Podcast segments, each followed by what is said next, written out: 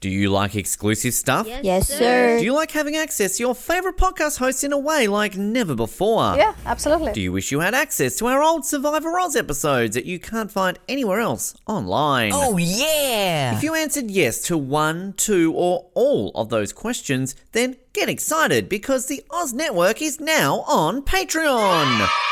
That's right, your favourite podcast has jumped on the Patreon bandwagon to enable a better listening experience for you, our listener. For more details, simply head to www.patreon.com forward slash Oz Network, where you can sign up for as little as $3 a month. It'll be the best decision you make since that last bad one you made.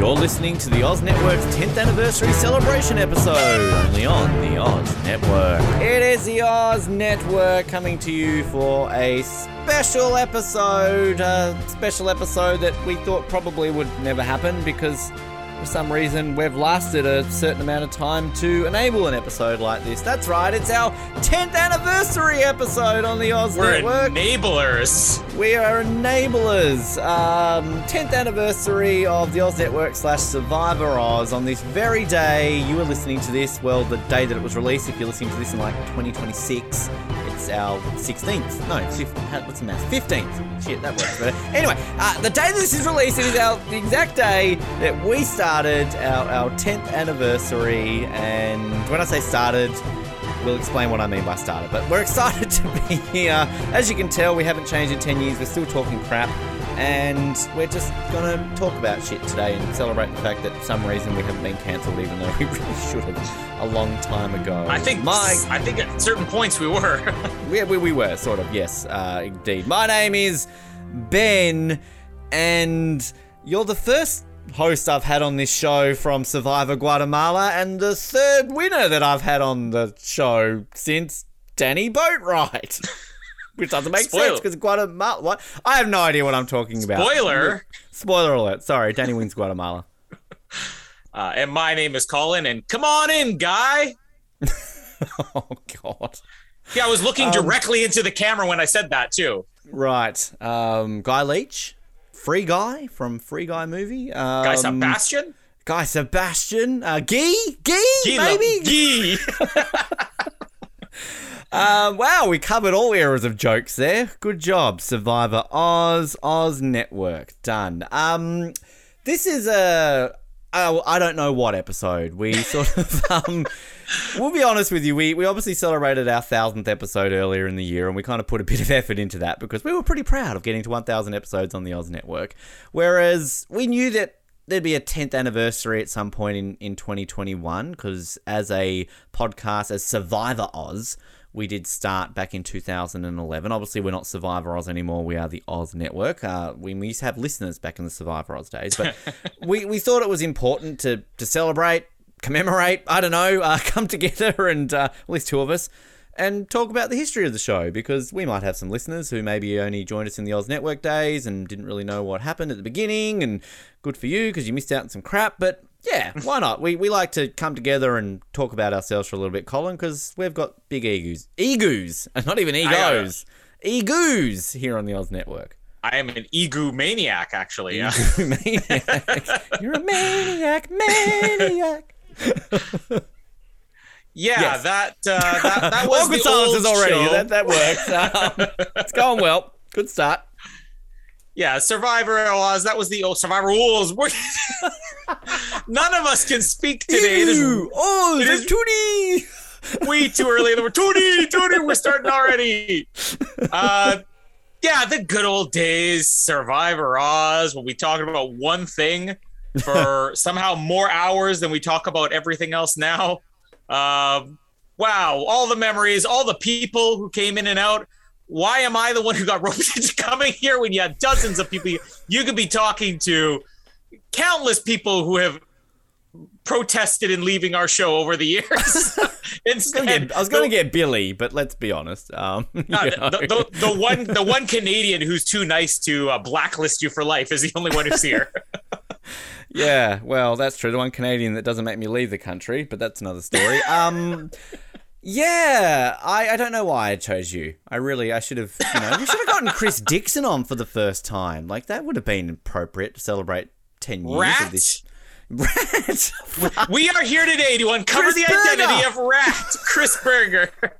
God, blast from the past. I'm loving this already. Um, so I should say uh, on this day. When I say on this day, it wasn't our very first episode on this day. Uh, October 24th, 2011 was the day in which a certain Gillian Larson decided to post a comment on my Facebook wall, to which she wanted me to interview her, basically, and I said That's yes. how most famous people get interviews. Can you interview me, please?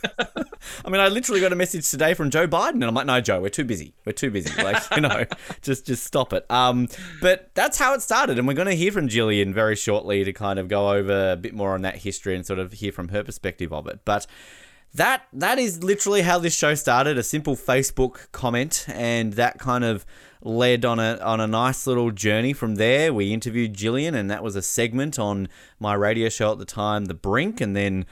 Survivor contestants followed from there and on and on and on and on. And eventually, we got a radio show on Edge Radio in Hobart called Survivor Oz. Took them about six months before they realized we probably shouldn't really have a radio show based on one TV show. This is a bit dumb. So I was like, okay, cool, cancel us, and then turn it into a podcast. And You, we you were canceled very early. Technically, yeah. Technically, we were a radio show before we became a podcast. So, uh, if you want to be technical, Survivor Oz was cancelled. But it's, um, yeah, I mean, it's been an interesting journey. And I think that when that simple wall post happened, I could never imagine that 10 years later I'd be staring at this guy's face every single week for countless hours, just over and over I'm again. so sorry. Yeah, so you should be. Um, Now, Jamie yeah, I mean- can deal with it. What's your problem? well, because. I mean, you mean my face? Jamie likes my face. I don't know about yours. Uh, oh, right, your face. Oh, right. That's sorry. right. sorry, I forgot about that. But I, I would love to hear from you. I mean, we'll, we'll talk about how you got involved in the show to refresh people's memories. We probably talked about in the thousandth episode and other ones, but who cares? We like to repeat ourselves, repeat ourselves here on the Oz Network. but when did you first actually discover Survivor Oz? Because I don't know if I've if I've heard this story, and if I have, I just I clearly can't remember it. You can't remember it. Um, we've definitely talked about it before. Uh, it was, I, I guess, probably about two years. No, I probably more like a year and a half, I guess. Then after you would have launched, um, uh, Jamie and I had been married for you know, a couple months, and she had started watching Survivor with me like before we got married. I think around the time of Samoa. Uh, I would just tell her like, "Y- y- you really should check out the show, and she's like, oh, I've tried to watch it, I don't like it before. Uh, but I'm like, no, no, no, just just watch it with me from the beginning. And Samoa kind of got her into it. And then when we got married, I'm like, you know, I'm going to show you some of the old seasons. So we sort of started from the beginning. We watched all of Borneo, we watched Australian Outback, we watched Africa, uh, and then we're in the middle of Marquesas. And uh, famously, that show never aired in Australia. I don't know if uh, you were aware of that, Ben, but Never knew that. Didn't never I've never heard, heard that before in my life. I, I, I want to drop some uh, some trivia tidbits here that you may not be aware of, but uh, we're in the middle of cases, and uh, maybe because my knowledge of that show, I mean, I'd seen the show a million times, but you know, I I, I didn't quite you know, care as much about it at least back in the day. I definitely won won me over throughout the the course of Survivor Oz, but. Uh, uh, she started asking me all these questions like, oh, well, what happened to this person? Because in the prior season, she'd say, you know, what whatever happened to Jerri? And I'm like, well, she actually came back and she did an episode of Blind Date, all these things. Whatever trivia I have, Colby, what about him? It's like, oh, he's got his own reality show. In Marquesas, I had literally no clue for half these people, and she was asking for like Gabriel, you know, and Who I think wouldn't? it was a. Yeah, and I think it was like Gabriel and Neleh. She's asking, so what happened with these people? So I started Googling and I'm finding a lot of these Marquesas people uh, all had the links to some interview on something called Survivor Oz. I'm like, oh, there's one show that's interviewed a lot of these more obscure people. Uh, not that Neleh is obscure. I mean, she shouldn't be, but uh, so I'm like, well, let me start checking this out. So I started listening to it, and of course, like most people, it just turned into I can't believe there's so many interviews with Survivor contestants, and not just the ones you could hear any other place in the world, like Richard Hatch, you know, but people like Gabe and people like Neleh and uh, uh, Sean. So I just started listening to all these Marquesas ones, and then I'm like, well, they got all these others. So I started listening to that, and then I'm like, oh, they they just cover entire seasons. I'm like, what is wrong with this one guy, Troy's internet connection. and even the bad Oh, things kind of just grabbed me as this is kind of entertaining. So, uh, yeah, I- that was probably a couple of months before I actually came on to the show. But uh, I discovered it just through doing research and not being able to find anything else. And I think that was kind of uh, the, the what the staple was of the Oz Network. We're going to track down every contestant, and we're going to get contestants that you've never heard from anywhere else. hundred percent. That was that was the goal. That was what we wanted, and it became a very obsessive part of my life. I remember when it was a case of we are going to interview everyone, and I mean at the time I think we were striking pretty high. I think we got up to about 60, 70, maybe even 80% at some point Yeah. uh, with the, the, the guests we got on. And I mean, it was it was obsessive. Uh, I I would I would find these people. I would message them. I would message them again, and I would message them again. And I I mean, there were lots of comments about how we were just you know too much sometimes. And it's not like I message them every day. I would like you know wait like six months and then try them again. Like I mean, and, until I got a flat out fuck off or no. Like I mean, if I'm if I get a red message or I get something like that, like well, it's not a no. So you know, and and to this day, I've probably had like ten messages sent to certain contestants who have ignored me every single one. Fine, like you know, I'm not going to force them to do it. But it, yeah, it kind of became a bit of an obsession, and then kind of everything took off from there, and then. Here we are 10 years later, and obviously, ultimately, the, the history, of course, is that what 2016 it was when Survivor Oz kind of ended, and then 2017 we rebooted into this, what we are now, the Oz Network. So, yeah, I mean, it's been a, it's been a fun journey, I think, and I, I don't know, like it was it was kind of interesting this year that we reached our 1,000th episode of the Oz Network, and then also we were reaching the 10th anniversary. I mean, if you know we had have actually probably done it properly, we could have celebrated both at the same time. But hey, what we like to talk about ourselves a lot, so. I, I mean, do you regret ever having applied, Colin? You might have had a life over the last like uh, eight or so years if you had have maybe never signed up to this show.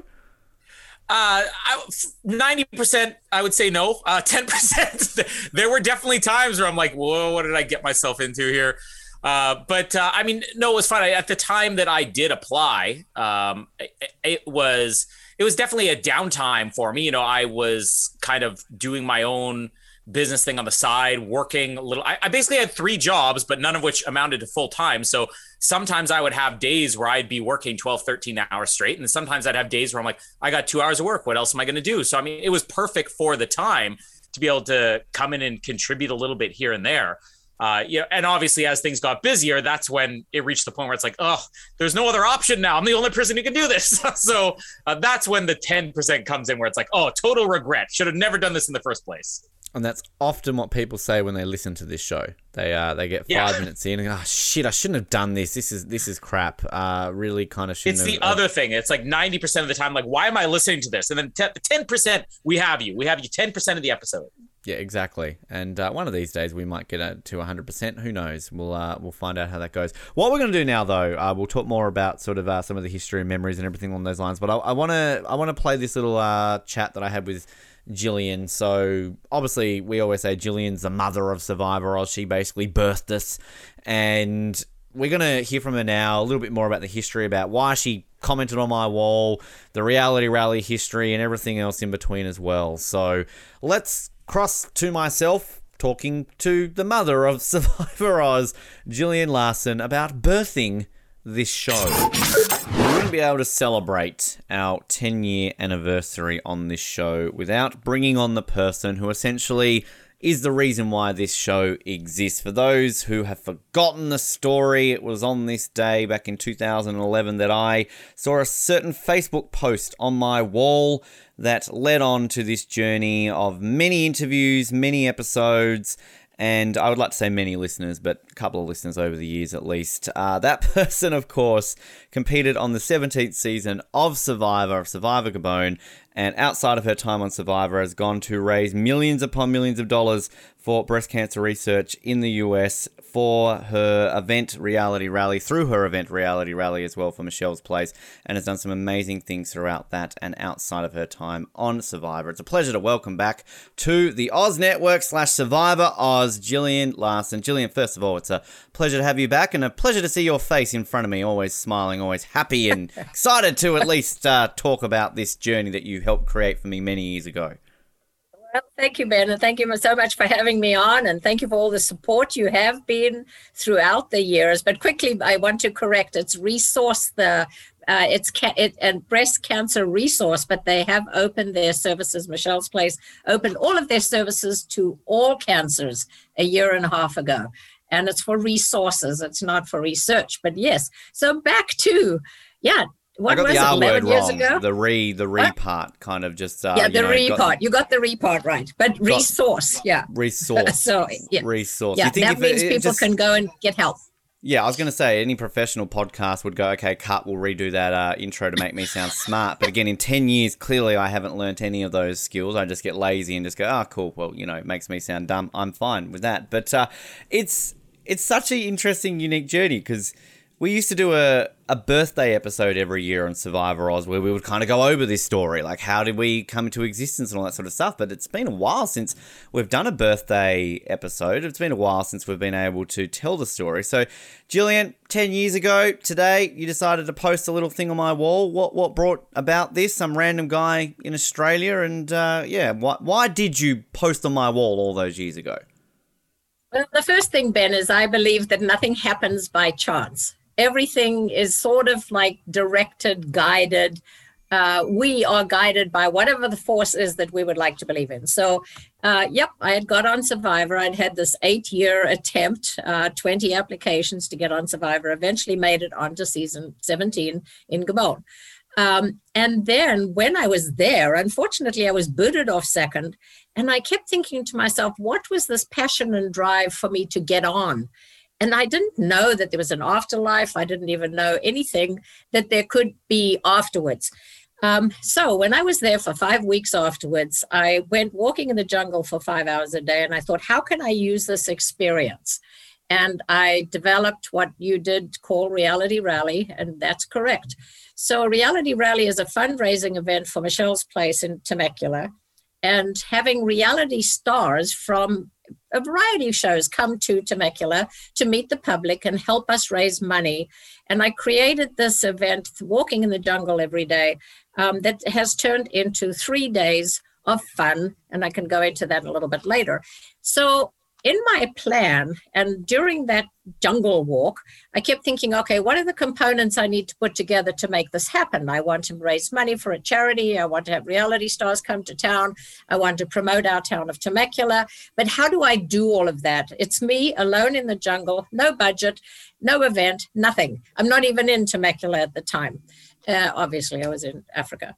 So I thought one of the things I need to do is I need to reach out and let people know, which, duh, that's obvious.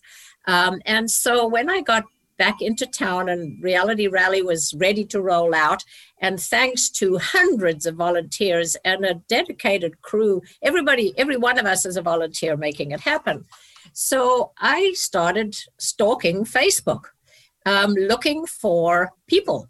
And also, a very valuable part of this was, you know, the insights on your website. If you have views from certain amount of countries, um, first of all, that's very valuable. You can say we are viewed in 96 different countries, which was pretty cool. And also, I know that people all over the world, or most of the world anyway, a lot of them, um, know Survivor and would like to hear from a survivor. And I know media people are always looking for content. And Yep. so, for some reason, and again, I do believe it was kind of destined to pop up, I saw you popped up one day on my wall of Facebook. And I had just barely got Facebook rolling for me. Um, and so I, you popped up on my Facebook, and so I always look, you know, the name, the person, where they from, and what do they do. Well, you had the word media in there, and I thought, oh, cool, media. He can help me, you know, get some of the word out for what I am doing post Survivor. While maybe you have listeners who would like to know more about Survivor. So hey, Ben, I am in California. And if you're ever interested in talking to somebody who's been on Survivor recently, I would love to chat. So please message me and let's get together, obviously virtually, and let's talk. That was where that happened. What happened? That's where it started. And you did. Now, you Yeah. could have ignored that. You could Yeah. have just let it fly over nothing come of it and you could have said oh that's you know interesting or yeah she's an old woman why would i want to talk to her uh, or whatever but you didn't you see you hopped on the opportunity as well and that has led to what i consider 10 years of amazing experiences um, for both of us but for also for you and for all of your listeners to have heard what I had to say, but then subsequently, my task was to connect you with as many survivors as I could, which I then took very diligently. and I went ahead and I connected you with you did. endless people. I said, hey, this is Ben. He's in Australia. He wants to talk to you about Survivor. Please connect. And yeah. they did. And you did. So that's what happened. And then, of course, you've had several trips, which you can explain uh, more of, which again, if I hadn't have reached out for my purposes, looking for exposure for reality rally, not for me. I actually don't really care about the me. I wanted exposure for the fundraising event we were going to have because we really hadn't had it yet. I was still about to launch it. Um, and the first year was 2011. I think 11 was the first one. And you hopped on it for the benefit of your listeners. And your listeners listened and got a lot out of it. So it was a huge win, win, win, win, win opportunity was, because dominoes, you listened. Yeah, kind of all that sort of stuff. Like again, I, I do like this positivity of listeners plural, but uh, you know we can talk about that after. I mean, it's it's crazy. Just even reading this post now, which we'll share on our website. But I mean, it's just a simple post. You simply say, "Hey Ben, if you're ever interested in doing an interview with me about what many reality stars do with their 15 minutes for charity, let's chat. Perhaps we can Skype chat. Check out our event, and I can tell you about many others we all do, plus a little Survivor if you have any interested listening audience." And I, I sort of reply to that. And I do love uh, my line at the end of my reply to you where you, have offered this great chance to interview you. I'd never interviewed a Survivor contestant at that point. To me, at that point in my life, Survivor contestants were still these uber celebrities who I just, you know, admired. And yet here I am thinking about myself at the end where I'm like, could you actually put me in contact with some other survivors? Uh, like, I've straight away gone like, I should be happy with just interviewing one. And straight away I'm like, ah, but you can put me in contact with some others, right? well, you, see, you know, Ben, that's the other thing. The answer will always be no until you ask. True. Now, had you not asked me to do that, I might have not have said. I think I would have, but um, I you, I might not have said, "Hey, you know, how about if I connect you with others that I know?" And by that time, I had spent a year preparing for Reality Rally. Actually, again, stalking Facebook, looking for everybody that I could to connect with them, tell them who I am, what I was doing, and would they be interested in coming and helping us have fun over three days, raising money for Michelle's place. So yeah, that's you. You hopped on and you did it. And I I, rem- I remember that period vividly because that was really the part where I'd been doing radio for a while but the, the prospect of sort of phone interviews and things like that was still relatively fresh. I'd only been doing it for a couple of years, and back then it was going into the radio studio, arranging studio time, and, and it was all phone based. It was never internet based. So, kind of the thing too that this led to was me having to research how I could do it online, how I could do it from home, and that kind of set that process up, which led to everything that has kind of gone through with all the podcasts I've done. I mean, we wouldn't be doing this right now if it really wasn't exactly for that. So, kind of all those swings and roundabouts that kind of come about that. And then you were mentioning sort of the opportunities, and I'm not trying to turn this into the Ben Waterworth gloats about his life uh, episode, but it was from there, you know, it did lead to many opportunities. I was lucky enough to 10 Reality Rally in 2016. I, I never probably would have gone had it not been for that initial contact with you through that, I've, I've gone to other events. I've spent numerous um, hours and days and weeks with yourself and other Survivor contestants, made some genuine friendships out of it. Where it's just crazy to think that 10 years ago, again, I'm watching this show that I love, never imagining that things like this were, would be possible. So it's really fascinating to think that how one little moment can do that for someone's life. And on the flip side, I hope then that what we've been able to do by having you on the show has has opened people's ears up and, and made them aware of, of Michelle's Place, Reality Rally, all these kind of things. And if that's led to one person in Australia going, well, crikey, I'm going to go across to the US and see this, and fantastic, or even donate some money. So it's just, it's fascinating. A Facebook post that has changed so much in the last decade, Gillian. Absolutely. But again, if people don't take notice of it, I always say that an idea is just an idea until you actually hop on it.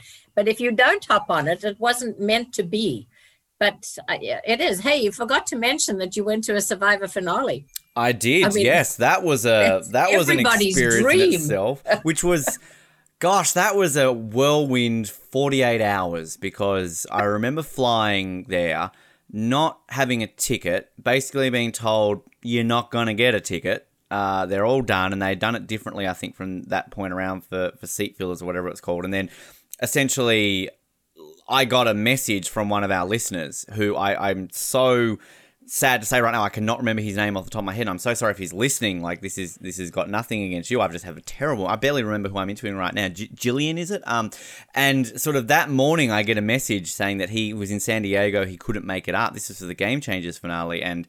Again, it was sort of not even a guarantee that I'd get in because I basically had to show this message to one of the seat fillers and hope they believe me. Um, and they were just kind of like, yeah, all right, go on. Like, you come from Australia. And long story short, I was lucky enough to be in the audience that night. So, yeah, I mean, again, little things like that. And do you remember the the the after parties? Like, you've obviously been to uh, plenty of these finales, but I think I counted I met about 70 or 80 former contestants because everybody was there those two days. It was crazy. Absolutely. And you know, I go to them. Um, again, it's not about me. It's actually very tiring being me sometimes, going to everything that I can. Uh, but it's so that I can meet people, I can tell people what I'm doing, what we are doing in Temecula, what, you know, all the volunteers that help me make it happen, our sponsors, our contestants, the reality stars who come. Um, so I go to them all just to chat, you know, and say hi. Um, n- never in a million years when I was younger, and that was a while back, uh, would I ever have thought that I would be hitting bars in Hollywood, you know, hanging around when I was 61, 62, 63. I remember doing that. Like, was it? I think it was on the night before the finale. We ended up going to some downtown bar in LA. It was like midnight. We thought we were going to get locked on a roof oh. somewhere. Oh. I think because of the, the car park. And then we got stuck in the, the parking lot, didn't we? Because of some Yeah, gate we wouldn't got open. locked and- into a garage. yeah.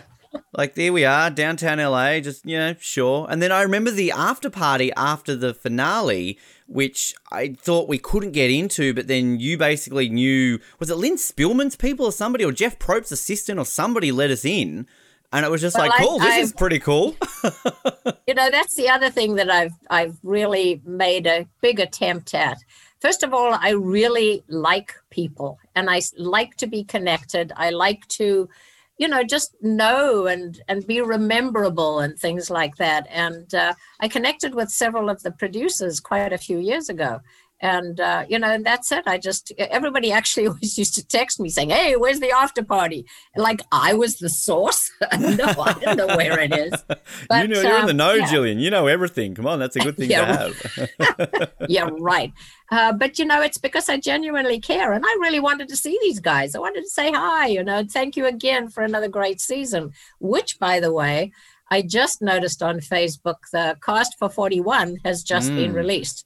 Yeah. So uh, you can go Which and check that out. obviously by the time people are listening to this it's um obviously the season would have started by now but it's, it's kind of it's, it's weird at that period right now we're so used to like to a season that all of a sudden we haven't had anything since winners at war so it's like hey survivor that's a thing remember that um it's just so much has kind of happened in in the interim i'm actually looking here uh, at the statistics in terms of uh, I- I'm I'm a type of person who likes to see how many times people have been on the show and kind of things like that. You were on the show, Gillian, 19 times across our history, which uh, you know that was a that was a fun fun stat to look at. I'm just trying to see here who would have been more on than you.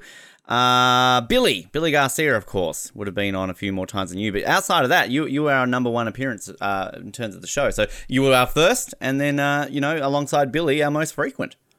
Well, thank, but again, Ben, you know the reason that I do that and and love it when you ask and I hop on whatever I can is that what can I, you know, can I add something for you?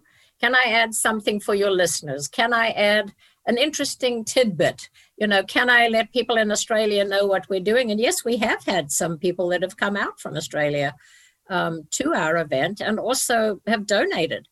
Um, so it's been great. But again, hey, you know, if I can, I do and uh, that's my motto. And what it's fun. I mean life is to be lived. It's not a practice run. I can't say oh darn i should have. Um, so thank you for having me on that many times. I have to I have to ask in all those wall posts that you did put back in 2011, I'm sure I wasn't the only person you did reach out to. I mean, did any of those other posts, maybe, or people you contacted back then, did, did that lead to any sort of similar relationships or kind of long, ongoing uh, situations where you did form some sort of uh, connection with those people?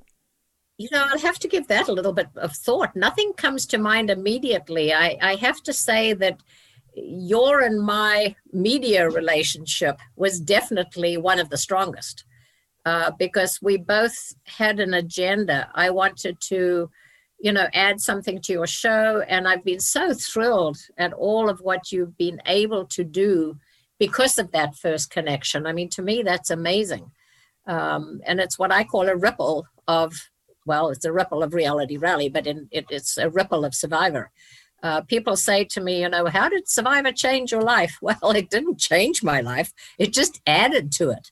Uh, in an amazing way, all the people that I do know now and I've connected with, but um, I, you know, I've stayed connected. I, I don't know if you saw, but uh, uh, Dalton Ross has been doing Survivor Quarantine episodes, mm-hmm. and so um, you know, I met him when I was at on Gabon before we went into the game, and he did the interview then. And so anyway, I did an interview with him just, oh gosh, maybe a month ago, um, talking about some of the behind the scenes things. So if anybody wants to check They've been an out, interesting little uh, series, kind of just who he's been talking to and little things like that. yeah. Um, because the thing, thing that I'll say that like always I love doing about Survivor Oz was, you know, we, I mean, your interview, I think from memory, the first one we ever did was say 15 20 minutes. It was it was ridiculously short by what we turned into. I mean our longest with dan foley went for about four and a half hours. So it's kind of it's it's, it's kind of amazing to think that that was a, a standard survivor oz interview when we first started. But i always loved kind of what is now referred to as a deep dive uh, with the contestants because back then it was sort of really let's get you on for an exit interview or let's do this or let's do that. It was sort of still very early days of podcasting and there were very limited Survivor podcasts around in 2011. And, you know, we were one of, if not the first sort of show to really do these extended interviews, which are now commonplace. And it always, it always, I always laugh when I see a podcast going, we've got a deep dive with Gillian Larson, like, you know, we're going to speak to her for longer than an hour. And I'm thinking, like, dude, like, come on. Like, that's just standard for Survivor Oz. So, um, but like, that was a fascinating part. Like, you see these things with Dalton now, kind of bringing these behind the scenes, but like, just the, the, the things that I would find out and like, yeah, that first interview with you, I'm that fan who's going to be asking you, oh, what's it like living out there? How do you go to the bathroom? Like the standard, you know, people ask those sort of questions. But then you sort of get along further, and I'm like, well, i have heard that from 30 different contestants now. I don't care. Like, you know, how much did you hate sugar? Like, you know, kind of things like that, where we just like go onto those pages. So, yeah, it's it's an interesting sort of uh, way of looking at the landscape too. I guess how 10 years ago that's where it was, and now you're getting contacted by Dalton just for a quick little pandemic interview. You know, the interesting thing too is way back in 2011, 12, and probably on a little bit more than that um, so much of Survivor was a secret. Mm. And we were bound by contract, you know, not to tell all and not to say things. And actually, when I got off Survivor, I started doing um, speaking engagements and talking about being the best person you can be and going for your dream and all that sort of stuff. And then, of course, a little about Survivor during that. And to date, I've done close to 500 of those. But at first, I had to contact CBS and say, okay, I'm speaking to the, you know, the this and that and the other. And they, you know, and eventually after about 10 or 12 of these, they said, oh, for God's sakes, just go ahead and do what you're doing. but so much of what we knew we couldn't say. But then Jeff started doing behind the scenes stuff and we could see stuff. And um, so there was much, there was much less secrecy needed. So then deep dives could happen a little bit better. Yeah and yeah. uh, we could talk more about what we actually because you know editing is so huge i mean mm-hmm. I, I don't know if you know but i haven't really watched my own season i mm. have watched the opening the night that we came you know it started i watched it recently with uh, one of my family my daughter and her family um, but i haven't really watched it because it actually makes me somewhat sad because well, I was going to say there's a redux we could do because I, I, hear that a lot from contestants. And one thing that I love doing over the years is we'd get some contestants on and do sort of commentaries when they would say that. We got John Carroll on to basically do commentary of every episode of Marquesas, and I remember him like just literally squirming in his seat when it got to his boot episode. He's like, I, I have not watched this in at what that point would have been maybe 10, 12 years. And like it was legitimately watching his emotions. I, I stayed at T Bird's house one time and we watched her boot. And again, she had not watched that in forever. And like I was more actually interested watching the reactions. And so it'll be fascinating to see like watching it with you, kind of watching your reactions, seeing like not only your boot episode, but the entire season to see like how that makes you feel. I've actually had several Survivor fans who've contacted me over the you know the last three or four years. Well maybe actually even more so because of the quarantine everybody had more time. And so many people have been doing survivor binges mm-hmm. um, have asked me you know what i think about it and said what mine? And i said well to be honest i really haven't watched it. Um, and i watched some of it in the green room at the finale um, but you know, we know so much more that goes into stuff. And I think what makes me feel sort of the saddest is that editing, and not just for me, but editing produces us as another sort of person that we maybe are not or are not. And Randy called me a useless woman or a useless, annoying woman or something, old woman, you know, whatever, in the first episode. So therefore, nothing was shown. And I think, boy, that makes me, my people who know me know who I am. But I thought, you know, I feel very sad for my family to think that people around the world are listening to somebody calling me, their person, their family person, uh, a useless old woman. And I think that's what makes me the saddest. But then I think, oh, hey, who cares? Look what I've been able to do with it. Yeah. Um, but yeah, that's I think Bit the more big than that, yeah. editing. kind of proving that you're not a useless woman essentially from that point on so I, I to me to me the biggest thing i always take away from your time as survivor is just i like saying the words elephant dung in a south african accent so that's just kind of what you know elephant dung like that that's about it so um, that that's a more but- positive than useless woman right yeah, but you do know that I, I, if you read the the the pandemic uh, Dalton Ross's thing, um, I realized when I first well I knew that el- you burn elephant dung keeps the bugs away. I mean that's a given in Survivor. Everybody gets bitten to pieces, so I knew that that could fix that, and it did while I was there. But then when the very first day I said, okay, I'm going to go look for elephant dung so that we could, when we got fire, we could start burning it. Well, everybody was horrified. And I thought, aha, I'm going to ask who wants to go with me. And of course, nobody did. Well, good. I can be looking for clues. I can be looking for idols. I can be looking for messages. I can be looking for something while I'm looking for elephant dung. So there was actually a big reason for it, not just to keep the bugs away. It was actually to keep my tribe away. i would have given props to the producers if they hid an idol in some elephant dung like that's smart like Yeah, get right go. in there just dig down for it there's the idol covered in shit I would like have dug it out. yeah. So anyway, so that's a, lot little of bit people, of a backstory. A lot of people would. Now, Gillian, I, it wouldn't be a good host if I didn't um, get you to talk about reality rally before we let you go. Sort of, uh, I guess, update. I mean, you mentioned. I mean, not only is it ten years of, of Survivor slash the Oz Network, ten years of reality rally. So, where where are we at right now? I mean, is there going to be an event in in twenty twenty two? Are you looking towards that right now? Kind of, where are we right now with that? Well, we obviously had to cancel 20 and 21. And 20 would have been our 10 year anniversary of events. And you know, I, I would love to know, think that we have raised millions and millions. We haven't quite raised millions and millions, but we Just say you have. It's fine. That sounds better in the introduction. just like Well, we have, we have just like we have millions and millions of listeners. Yeah. Mm-hmm. There Yep. you go. We you have got millions and millions of listeners. Um, so I have booked uh, the three venues, the Watson family, who are the founders of Michelle's Place, Michelle's Place, making sure they didn't have a conflict of event, um, and and talk to all of our checkpoint people to make sure that they would be available. So there's a lot of little cogs and things to go in the wheel of making Reality Rally happen. So I cleared it with everybody, the sound and light guy, some of the videographers, et cetera, et cetera. Um, and we've booked it for um, May 3rd, uh, excuse me, 4th, 5th, no, 5th, 6th, and 7th. I'll get it right. May 5th, 6th, and 7th. And it's on our website, realityrally.com, with every intention of really hoping we can do it. And in January, I will start looking at it seriously. Can we? Because of what's happening. I mean, COVID keeps rearing its ugly head, and who knows? Um, you know, and there's so many reasons why it might not work. First of all, large gatherings. We have three events with large gatherings. I mean, Fridays usually around you know a thousand people, and Saturdays over a thousand, and Fridays you know five six hundred or whatever.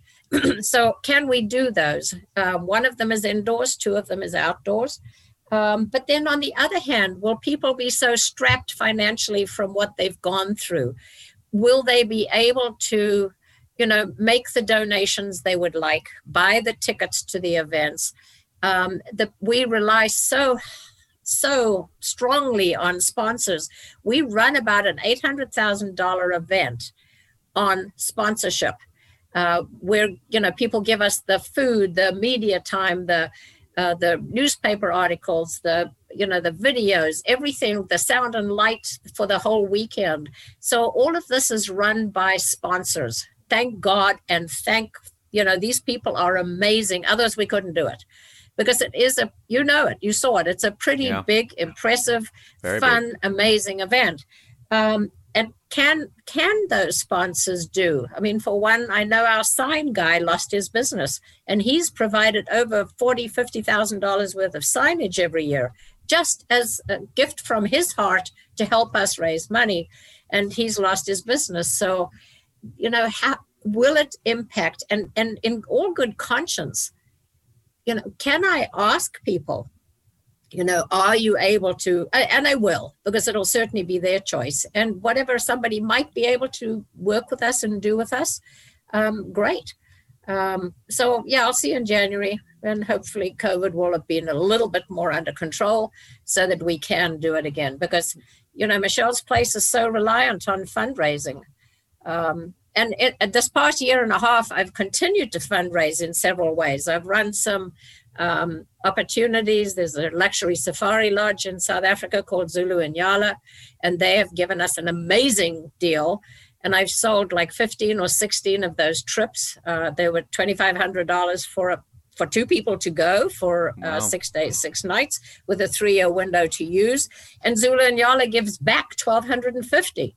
Right. So, I mean, we raised a fair amount of money that way and just things like that. But yeah, I really hope we can do it. Me too. Fingers crossed. And I tell you what, I, I barely know where I'm going to be tomorrow, let alone in a few months' time for that. But um, hopefully, if stars align, I might be in that neck of the woods uh, come that. So if I'm around and it's happening, I may hit you up and I may have to come to my second reality rally to, to kind of experience awesome. it again. Which uh, yeah, I will say, like you know, it was amazing time. I, uh, in, in all seriousness, that was one of the, the best trips I've ever been on. That overall experience, but like to come to reality rally and just experience everything there, and it was so much fun. Uh, I mean, uh, one of my first memories of that is getting lost at the San Diego airport, not knowing where my transportation is, and all of a sudden having Kelley and Dale Wentworth kind of come up to me and have a great uh, little bus trip back. And then I remember going in there and all of a sudden seeing uh, Richard Hatch, who uh, then realized who I was and then gave me a massive hug. So, uh, kind of, it's sort of a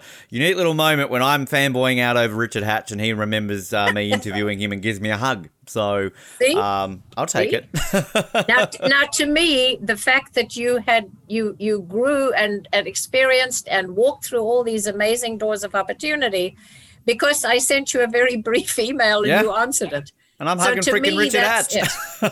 it's to me, it's amazing that. But again, it's because you hopped on it.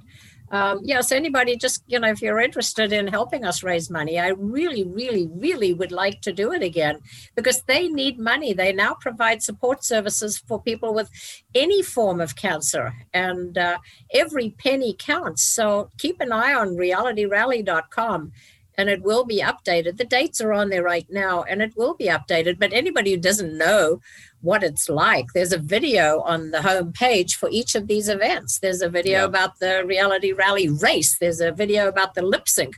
Now we weren't doing the lip sync when you came, were we? No, you were. You you did it the oh, night before I arrived. I think it, you did it. I arrived on the Friday, and I'm pretty sure you had it on the Thursday night because I missed out. I was very sad that I missed oh. out on the oh. lip sync, but you were doing it. I just didn't unfortunately okay. get to go. Th- that yeah. must have been the first one. We now do it on the Friday night. Um, ah. The Wilson Creek because you had the casino night on the Friday night, and then my memories of that are there were about three after parties after the after party, and then I had about an hour's sleep before trugging along uh, Temecula downtown on the Amazing Race, getting yelled at by uh, Bob Crowley, Jeff Probst style. It was fun. Uh, so um, it was a good day. But uh, no, it was not a lot of sleep was had, but it was a lot of fun. So.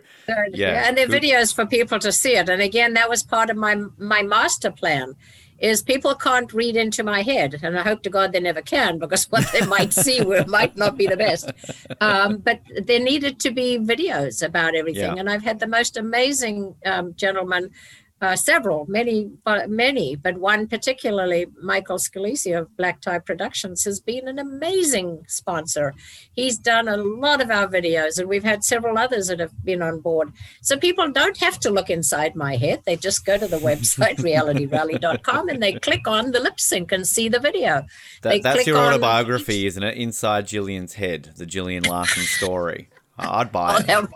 Oh, I'd, I'd read that, That- back yeah. to front. Like, come on, uh, cover to cover. I wouldn't put it down. Gillian, in all seriousness, uh, it's always fun getting you on the show and talking about the journey that you helped create for us here on the Oz Network slash Survivor Oz. Really do appreciate it and everything you've done over the years. And uh, here's to here's to ten more. Let's get you on in ten years to celebrate the uh, the 20th anniversary. Hopefully, we might have a listener by then. So uh, fingers crossed. oh, Ben, you've got a lot of listeners, and I'm so glad that we connected.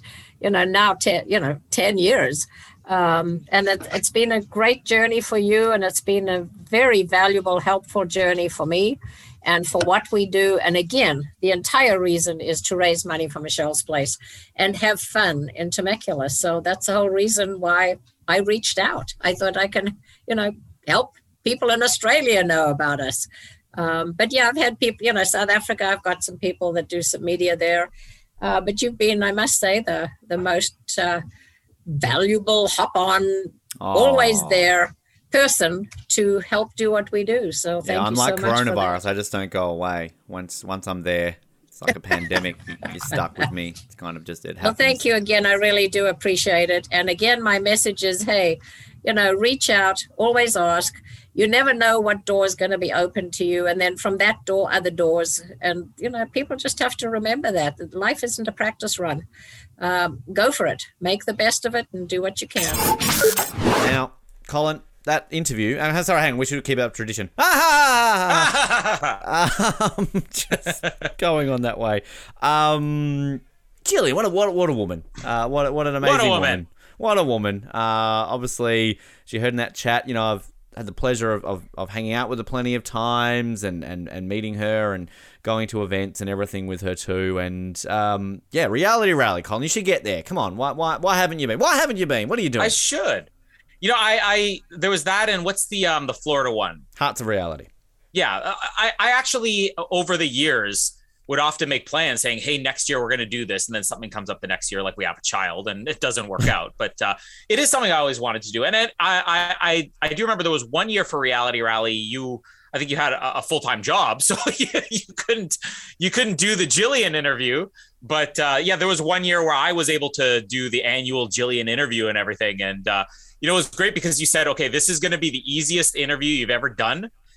You basically ask her what's reality rally and she'll take over for 25 minutes straight. That's essentially what happened. You know, it- Yep. it- it's it's always it's always a treat when you can do very little work and you can just let somebody talk. Sometimes you get these interviews where you're like oh they answered that in 30 seconds. I'm not ready for my next question yet.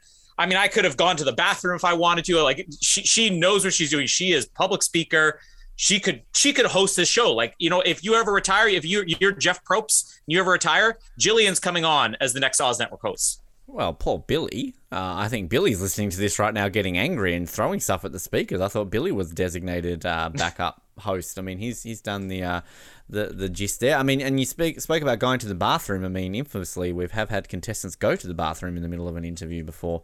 Um, it was Yolanda, wasn't it? I think just to out her. Yeah. Um, I, I think we've talked about that before. Um, probably the most awkward uh, moment of my entire interviewing career was uh, having someone on webcam literally going to the toilet and just, just not even stopping. It's not like they were like, "Oh, sorry, Ben, I've just got to go to the toilet." Psst. Like it was literally continue to answer the question and just like nothing was different. And I'm thinking, you, you know, I can see you right now what you're doing. Uh, this is incredibly awkward. But uh, anyway, that uh, that was happened. Um, do you when you applied and I, i'm literally right now trying to see if i can still track down your application because i know you sent in a video which was great and very very entertaining but do you kind of do something like that with the the mindset of like yeah i'm gonna get in or is it just like oh i'll send this in and if i hear back great or, or were you like desperate were you like oh my god like this is what i've got to do I, want I want to spend the next 10 years of my life speaking to this guy at 7 in the morning and never getting sleep If I had known that was the case, I, I wouldn't have put an application at all. But but uh, I mean that's that's just kind of the way I'll do anything. I, I I'm very competitive.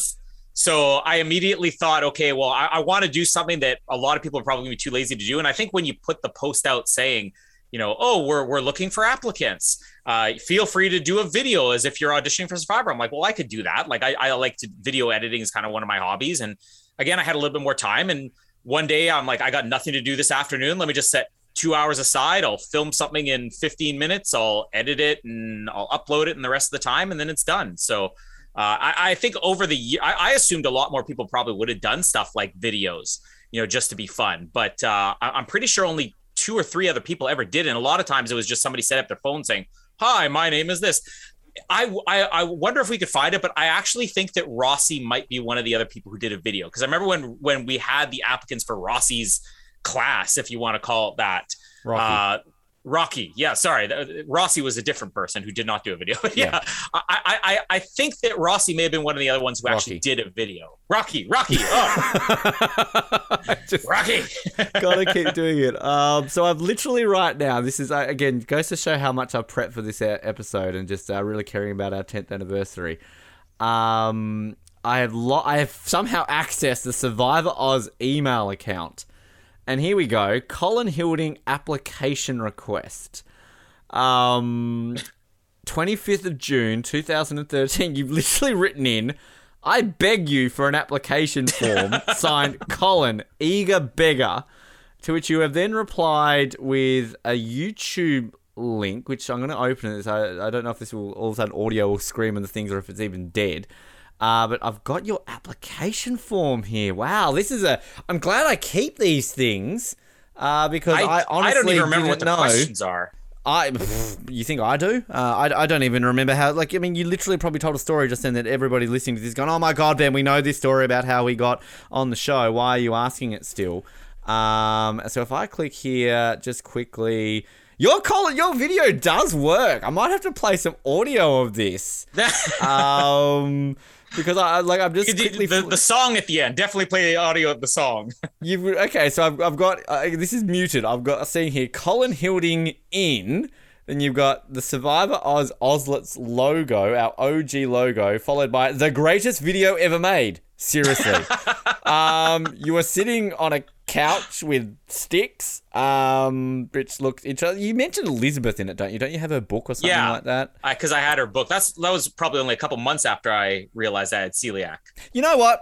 Let's let's let's right now. I'm gonna I'm gonna play the audio of your application video right now, so people because like I, we should have done this on our Ozlet um, reunion episode last year, but uh, to really the 10th anniversary, something that has never been aired ever on Survivor Oz slash the Oz Network. This is I think only seen by me, even though I'm guessing this is this a public video on YouTube or is it a private link?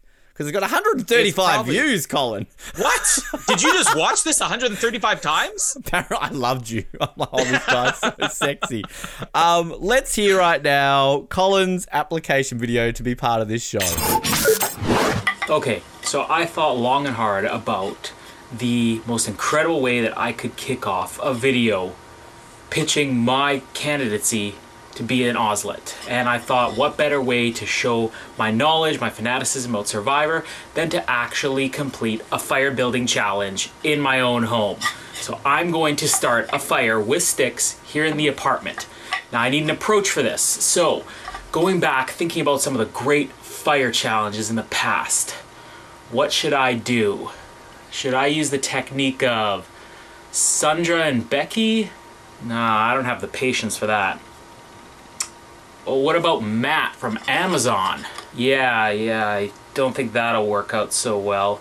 Um, there's always Richard. Richard from all the way back in Borneo. I'm not much of a dancer. I tell you what, I'm just gonna give it a go here and see how far I can get starting a fire here.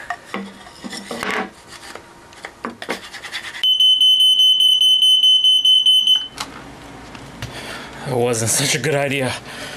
Fire marshals have informed me that I cannot start a fire in here. Who knew?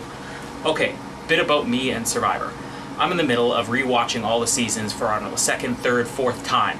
As you can see, I'm currently on Cook Islands, which uh, is the, actually the first time I've watched this in several years. Uh, as I'm at work, sometimes I go through some of the more recent, lamer seasons. Usually watch it on this. You can see Boston Rob. He's dominated all the screen time. Has to be Redemption Island.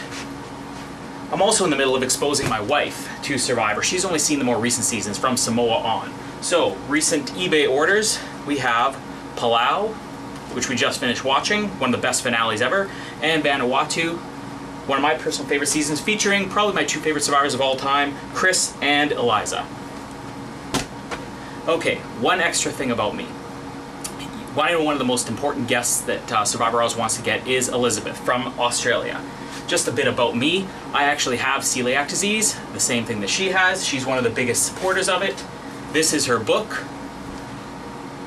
which I have read, and I can say, no joke, it was a complete life changing book for me. Makes it a lot easier.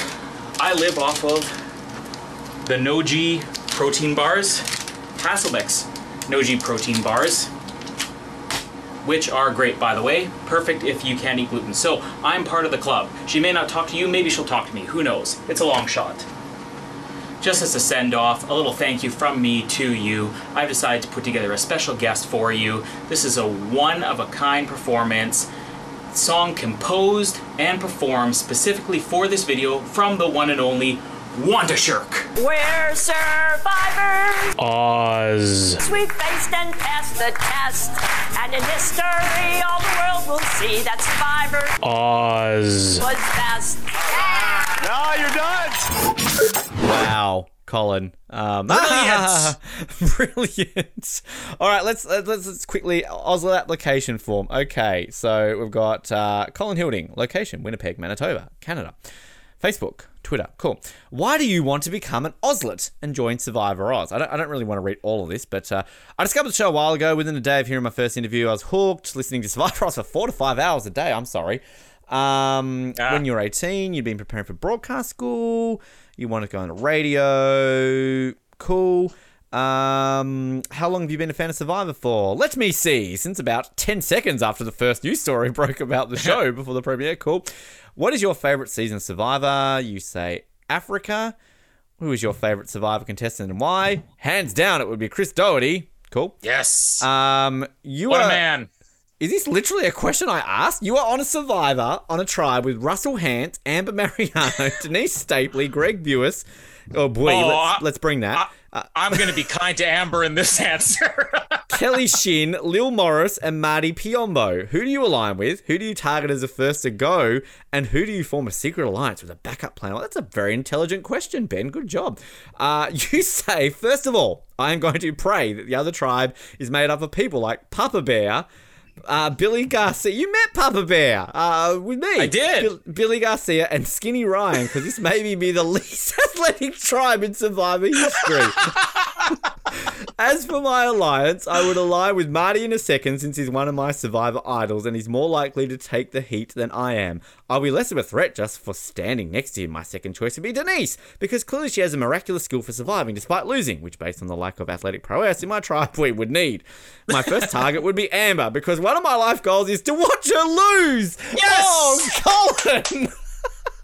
For the record, I officially re-edited the ending on Survivor All Stars on my VHS to show Rob Whitting instead. She's gone.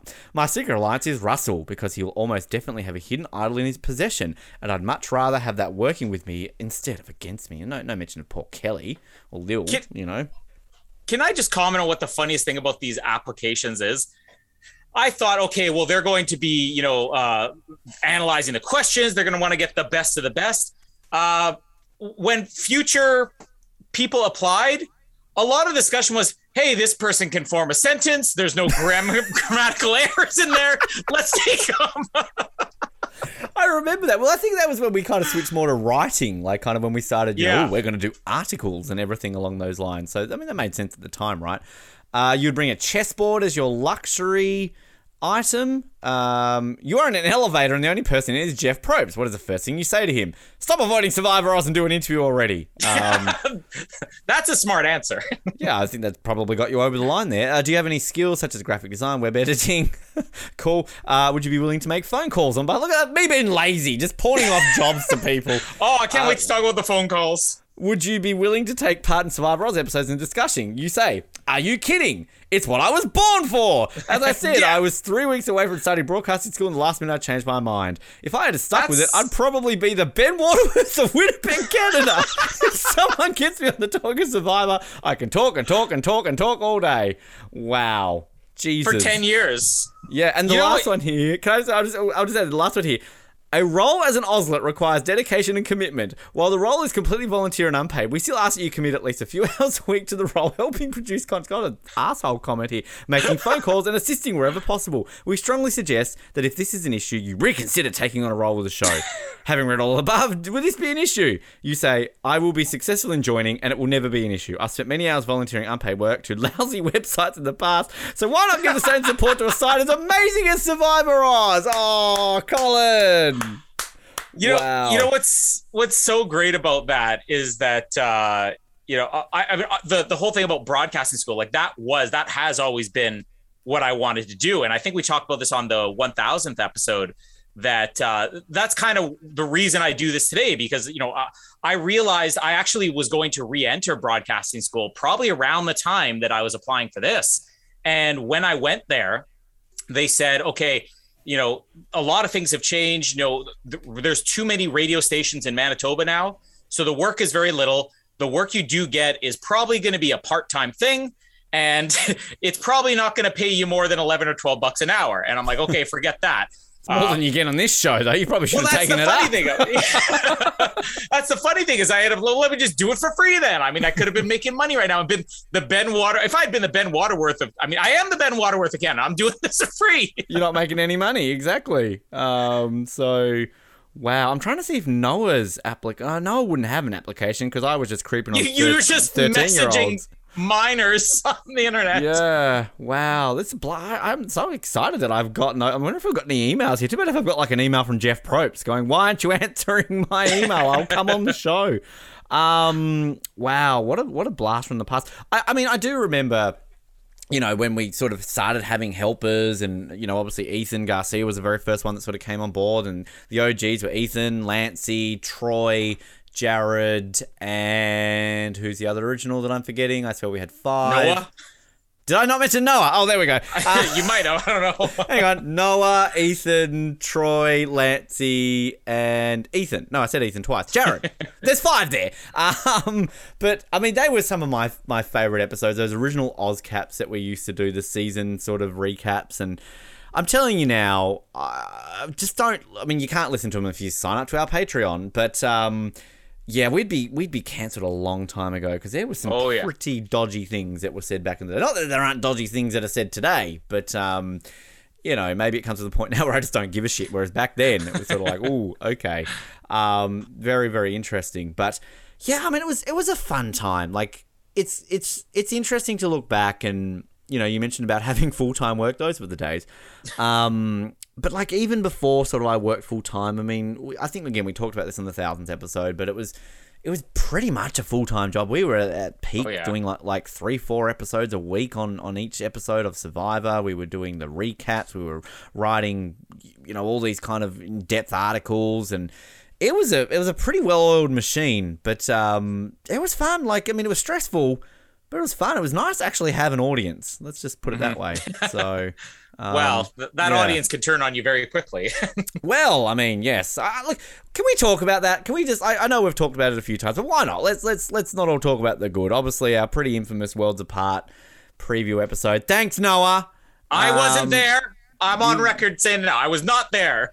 It it it. Yeah. Look, it it was it was pretty poorly handled. I think I've admitted that on air. That. uh you know, particularly how I handled it and kind of got very defensive and, and oh, well, Corinne says this and Rob has a podcast, why are you going off at me? Um, so, look, I would do that all over again. Um, you know, it was pretty bad and, and you know, you look back on it, you, you live, you learn. I, I say offensive things now, but nobody listens. It's the difference. Um, Yeah. So, uh, and Noah's always been racist. Clearly, that's where it started. So, uh, That's why he's not here right now. yeah. But uh, I mean, do you remember that period? Like, you weren't on the episode, but I mean, because the thing is, that blew up. Like, it didn't blow up immediately. It was what a few months later when when Mike got on board, and Mike was the one that was kind of tweeting it out there, Yeah. and that's when it blew up. So it was it had been out for a couple of months before all of a sudden we we got a bit of hate for it. Yeah, I well, I, I think there were some initial comments from listeners immediately, and then yeah, as far as the cast goes, uh, that that definitely came later on. Uh, I remember being on. I think it was the episode after that because I, I came on and uh, there had probably been some group discussion in our in our uh, Facebook group about oh yeah the, everything about the, the previous week's episode. We're going to address that.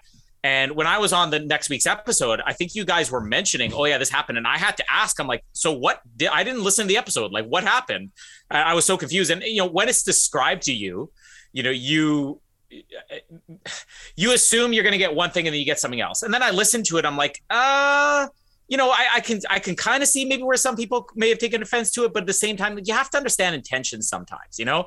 And uh, I think we also talked about context. You know, you could say some things in one part of the world and you can't say it in another.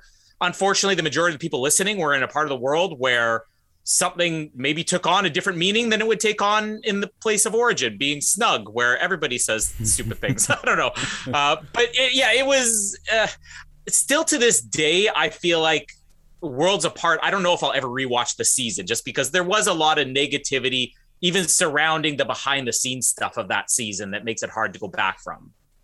But it, just- it, I, it's I, I still I love to be able to say, hey, I actually did interview somebody from Worlds Apart. So I mean, it, it blew over at some point. I mean, you met Who somebody from Who Worlds did you Apart. interview? Were you talking about was- Dan being on this show? No, or it, uh, uh, I think it was Carolyn. I think I did a recap with Carolyn once. See, uh, see, this is the thing because like I often forget. I mean, le- legitimately, sometimes I forget half the interviews that I did. Like somebody like will bring up a random like somebody will email me, "Hey Ben, can you send me this interview you did with this person?" And I'll be like, "Oh, I interviewed that person. I don't remember." that." happened. um, and then when obviously I got my full time job, and a lot of people like yourself, Noah, people who are, who are you know stepping in very gratefully on my behalf and, and doing these interviews, I, I I often would forget who interviewed who. I think the most jealous I ever got of you, is you did a recap with the Twinnies, and Oh, yeah. I I don't even think I ever interviewed the Twinnies at the same time. So like, and that was a brilliant episode. Like I remember listening to that at work on my lunch break and just cracking up. It was so so funny.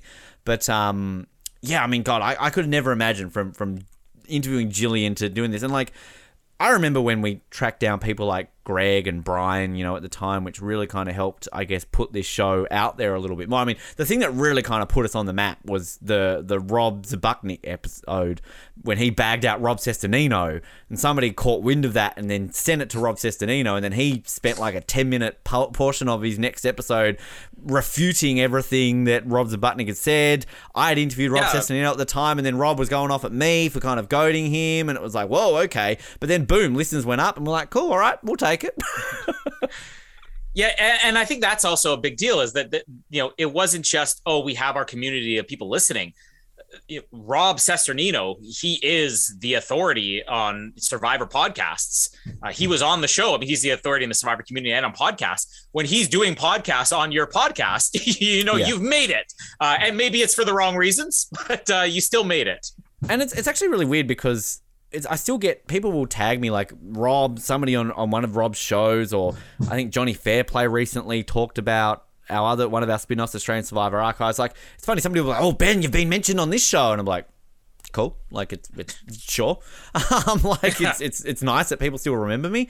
Um, although some people don't, which is kind of funny because the one thing the one thing I'll say, like like I'm not trying to sit here and be like big head here, Ben, but you know we we were the first Australian podcast on Survivor, the the very first ever, and basically from you know we we were always Australia's only Survivor podcast. Obviously, 2021 now, like there's 58,000 Australian. I think 12 just started in the last time I, I mentioned that, but it's it's kind of interesting now when sort of the way it's sort of gone and certain people out there in, in the media are kind of treated like oh these are the the the doyens of Australian coverage and of Survivor and all this sort of stuff, and these are people that basically weren't even born when we started.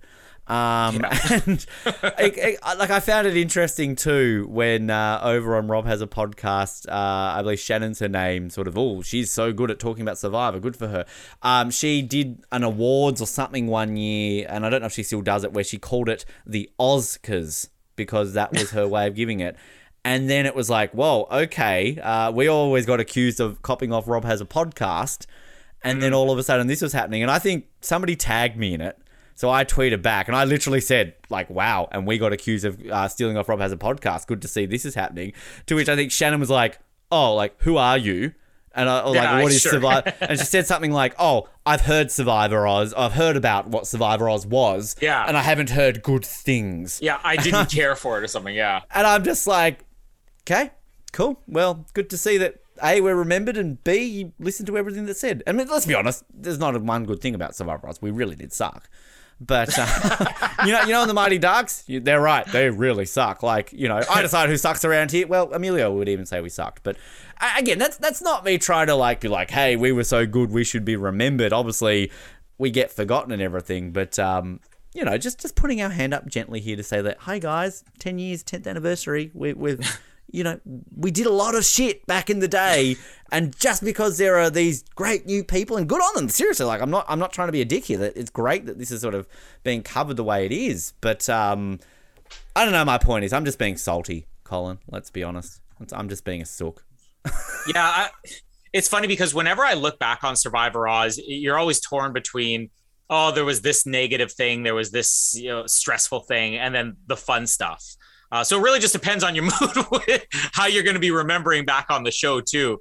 Um, I, I can remember uh probably around well i, I think the, the first season where i was able to step in and, and start doing some of the recaps and everything when you had full-time work. Uh, you know that, that was some of the most fun stuff i ever did. And i, I can remember the first interview uh, was i think it was with jeremy and val. Um, it might have been for a uh, yeah i think that entire season we were doing two because that was the same one with natalie and nadia too uh, so yeah, doing Jeremy and Val, that, for me, I've never really been the point where it, it- you know I get, oh, I'm I'm interviewing this famous person, this first person I've watched, like that doesn't stress me out. But it was being able to record the episode, which I'd never recorded two sides, and I think I tried it out and it was it was like sort of working. And then I think at the last minute, they oh yeah, they they messaged me at the last minute and said, you know what, our our internet just went down. Uh, is there any way we could do this over the phone? And I'm scrambling, thinking like, how am I going to record this over the phone? And it was like on 15 minutes notice, I had to scramble. I'm like, okay, this is the first interview I'm doing. I I, I want to make sure this goes well because I think it was the first well, one of the first times you hadn't been able to do a recap. So I had like rigged up a cable going from the headphone jack on my phone into a digital recorder, which I wasn't planning on using. Uh, and then I was listening on that, and I basically had them on speakerphone, and somehow it worked like brilliantly. But I, I, I don't even know how I even thought of okay, this is how I'm going to do this. Uh, and then the recap went fine. What was funny about that uh, interview too was that uh, they had got hit by a, a huge snowstorm.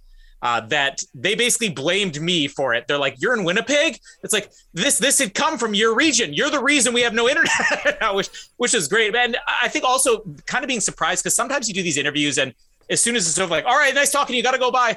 Uh, but like Jeremy and Val, they stayed on the line with me like 20 minutes afterwards, and they were just sort of asking me questions. And sometimes you get those people where they're like that. Oh, yeah. I think Natalie and Nadia were, or the other ones like that as well. They were um, uh, they were in New York, I think it was, doing it from their hotel room because they were at some event basically recruiting for the Amazing Race. And I think I remember asking them off air. I'm like, "Oh, you know, what do you think of the new Amazing Race season?" I'm like, uh, I'm going to be honest with you, we haven't watched it since our season. I'm like, "You're doing recruiting for it. you haven't watched your season." Uh, but that that's some of the fun stuff. You realize very quickly, like these people you're interviewing, you know, some of them, okay, interviews are a chore for them. You know, I'm sure Oh, you ran God, into that. There were people. plenty that I can. Uh, Parvati, Ozzy. Yeah. Uh, they were Yeah, some that you could tell they just wanted me to stop messaging them, so they did the interview with me. Like when you Yeah. when you interviewed Parvati last year for Winners at War, like I was like, holy crap, she she does enjoy talking to our show every now and then. She I Yeah, literally it's- watched her the whole time on camera, being on her phone, basically picking at her socks. So yeah, You realize you are the problem. exactly. but yeah, it, it was always fun to be able to get the people, and you realize they're just having fun doing this. And obviously, there are other contestants over the years that are just go tos. Uh, I remember uh, the other se- the season where it was more stressful, which it's such a blur. I can't remember what season it was, where it was oh we got like three episodes to do per week, and I think that was, when you were Was that Kaôh Rōng and I because I basically was not involved. You were at the finale. at all. yeah. oh, oh, I was at Game Changers finale. Did we cover? so Game maybe it was Changers? Game Changers then. No, that wouldn't have been game because that was Oz Network days. That- Okay, that yeah. So then Kaôh Rōng, yeah. Uh, Yeah. So yeah, during Kaôh Rōng, it was just like, who even going to get for this recap this week? And uh, I think every once in a while, you just tell me if if you have no option, message this person. They're always down to Billy. do it. it. Billy was one. Yeah, there, there were a couple others. Uh, and yeah, Billy and hosted the season. I think didn't Billy do Millennials Gen X? Ghost- He- he- I think it was. Ghost Oh, Island. Oh, was it Ghost Island? God. Because I remember Sure. afterwards when he says, "Yeah, I don't know if I have the time to commit to this." We were sort of debating off air. We're like, "So is it actually that he realized this is a lot of work, or is it that he's like, this was a terrible season. I don't want to have to talk about this anymore." Bit of both. Bit of both. It's interesting you say, yeah. Like, I remember that with a lot of the contestants. Like, I mean, God, I think my friendship with John Carroll started after our interview. Like, I remember, I mean, his interview at the time was an hour and a half. Well, that's a long interview back in the day. Yeah. Uh, hello, four hours, Dan Foley. But, um, I think I spent like from memory that was like a Friday morning for me and finished by like midday. I was on the phone to him or Skype for like three hours just talking to him and I remember an Australian Survivor contestant, Phoebe, was a similar. I think like literally her and I talked for about three hours and we hadn't even started recording. I was like, oh, we should probably start recording at some point, shouldn't we? Like it was, it's great when you do that and it's kind of just, it's it's fun and yeah, I mean, there were some of these contestants that we would track down and they were so excited, like you know they hadn't talked about this in so long, Yeah. and you know, I mean, Greg was just. Uh, I always thought when we got Greg that he would literally hang up within two seconds, and that would kind of just be his personality. I, I I fully expected that without without a word of a lie. And then like I remember like Brian just like I, I generally don't get nervous like similar to you like starstruck, but like Brian I remember legitimately Mm-hmm. being nervous for. Um, so that was one, and I remember You also know who mine was? Who was yours? Uh, just want to interrupt. The the only one where I remember getting nervous for it. It's funny because I look at some of the other people that I was able to interview, and there are a lot of my favorite contestants, like Jonathan Penner. I did not get nervous with Jonathan Penner, and I'd put him in like my top tier. And he called me an idiot on that episode, and I loved it. I Like remember was that episode, That was what was great about that. But it was Tina Wesson. I think we did Ah. that one together. That was the Mm. big one where I'm like, oh my goodness, I'm talking to Tina. This is like, you know, the second winner ever of Survivor. That was like legendary status. But then other ones, you don't, you don't, it doesn't bother you. So yeah, I mean, I know for you with Brian, he was like your all-time favorite player. So maybe if it was Chris for me, I probably would get that as well. I'm trying to think of other ones. Like, I'm pretty sure when Kim Spradlin, I got a bit a bit excited. Um, we had her on a couple of times. Uh, Mark Burnett, just because of the, the style of Oh yeah. interview that was. Uh, and I think Jerri, I feel Jerri when I first ever spoke to Jerri Manthey, I was like, holy crap, like this is Oh yeah. this I, is I would have panicked for that one. yeah. And then and then later on I got drunk with her, so that was kind of fun. Um God, yeah, like I mean, I mean, do you have a, a favorite interview that either you were a part of or that you remember listening to at all? And it doesn't. and Uh, I'll say it doesn't necessarily have to just be Survivor Oz. You can include Oz Network, of course. We're, we're talking all Survivor Oz here those days, but of course the Oz Network is part of this 10th anniversary. Uh, well, I think for the ones that I did, um, I, I mean, the the Jonathan Penner one was fantastic. Uh, which I, I think he was another one that you told me you're like, hey, you know what, Penner is going to be zero stress. It's going to be very easy. Uh, he what was great about that was that he had he told me right up front. He goes, you know, I've got some people coming over for dinner. You know, they're going to be here in 45 minutes. So if we can keep this under that, I'm like, oh yeah, that's no problem. And we're basically coming up to that. And then right at the end, it, it, as almost usually happens, whenever somebody says I need to be done this by a certain time, they're probably going to choose to be tied up longer. And Penner was one of those guys where he's like, no, no, no, I got something else to say here. Just give me a second. I can hear the people in the background coming in. I'm editing up parts of the episode. Hold on a second. Yeah, yeah, I'll be in there in five minutes. Okay, five minutes. You know, uh, so yeah, that that was just, you know, he he everything he says was so entertaining. Uh, for for interviews, uh, I think whenever I would listen to one where it would turn me around on them, where I didn't come in with the highest opinion, and then I listened to the interview, I'm like, you know, I really see something here I didn't see before. Uh, the big one would be Neleh. I think it was one of the first episodes I listened to, and then uh, in your interview with her, I think she pitched her game so well, Hmm. and I started seeing things. And maybe it was because I was listening to the or watching the season at the same time. I'm like, wow, she's actually quite brilliant, and I don't think I ever gave her credit for that before. Uh, and another one would be um, Coach, who I was not a fan of because I always saw Coach as one of these characters. You know, he came on there like a lot of people would say Russell Hantz uh, or um, Phillip Sheppard. They came on to play a character. And I think I fully expected in the coach interview for him to playing a character, and he was. But somehow I think you got enough out of coach in the interview where I'm like, wow, I actually get why he played this character. He's not quite owning up to playing a character, but I get why he did that. So uh for me, I, I actually, uh, uh, I think I originally started with I want to listen to the interviews with Lex, the people that you know I've never heard from before, uh, and then it, it kind of became who are some of the players that I hate that I just want to hear them defend themselves, and you know a lot of people do win you over. Others I don't think they do win you. I won't mention names, but others they don't win you over. and some people, I, you know, some people, I think with Africa, you know, that being my all-time favorite season, I listened to a lot of the interviews with the people from Africa, and it changed my opinion almost in a, in a different way where I'm like, you know, I actually thought their game was better than this. and I'm not saying the interviews weren't great, but I think it was always great to be able to hear a different side of the story and see somebody unedited and maybe your opinion shifts one way or the other. With the Oz Network, I mean, just kind of quickly on Oz- that. Yeah, did you have For- any sort of standouts? Oh? I, mean, it's not for the Oz Network, but uh, um, you know, for Double Oz Seven, we did it counts. Well, I was going to mention we Still do have four yeah. spin-offs, so I guess we should really Yeah. incorporate the umbrella of that. So yeah, Yeah, I mean, we- recently did. We could say it now. We did an interview with Julian Glover, and if people listening to the Oz Network haven't tuned into Double Oz Seven, go listen to our 100th episode with Julian Glover because you know we don't- just talk about James Bond. You know, he's a Bond villain. We talk about him in Star Wars. We talk about him in Indiana Jones. Him in Game of Thrones. I mean, everything. Uh, I, I think we finished that interview and we were like, you know, it was another one where we barely had to ask a question. He just had story after story after story. Um, Fran Drescher, I think we interviewed recently. Ow. Again, how did that happen? We, we how we did that happen? that. but yeah, she's another one where you know, obviously a pro at interviewing, but just like so courteous.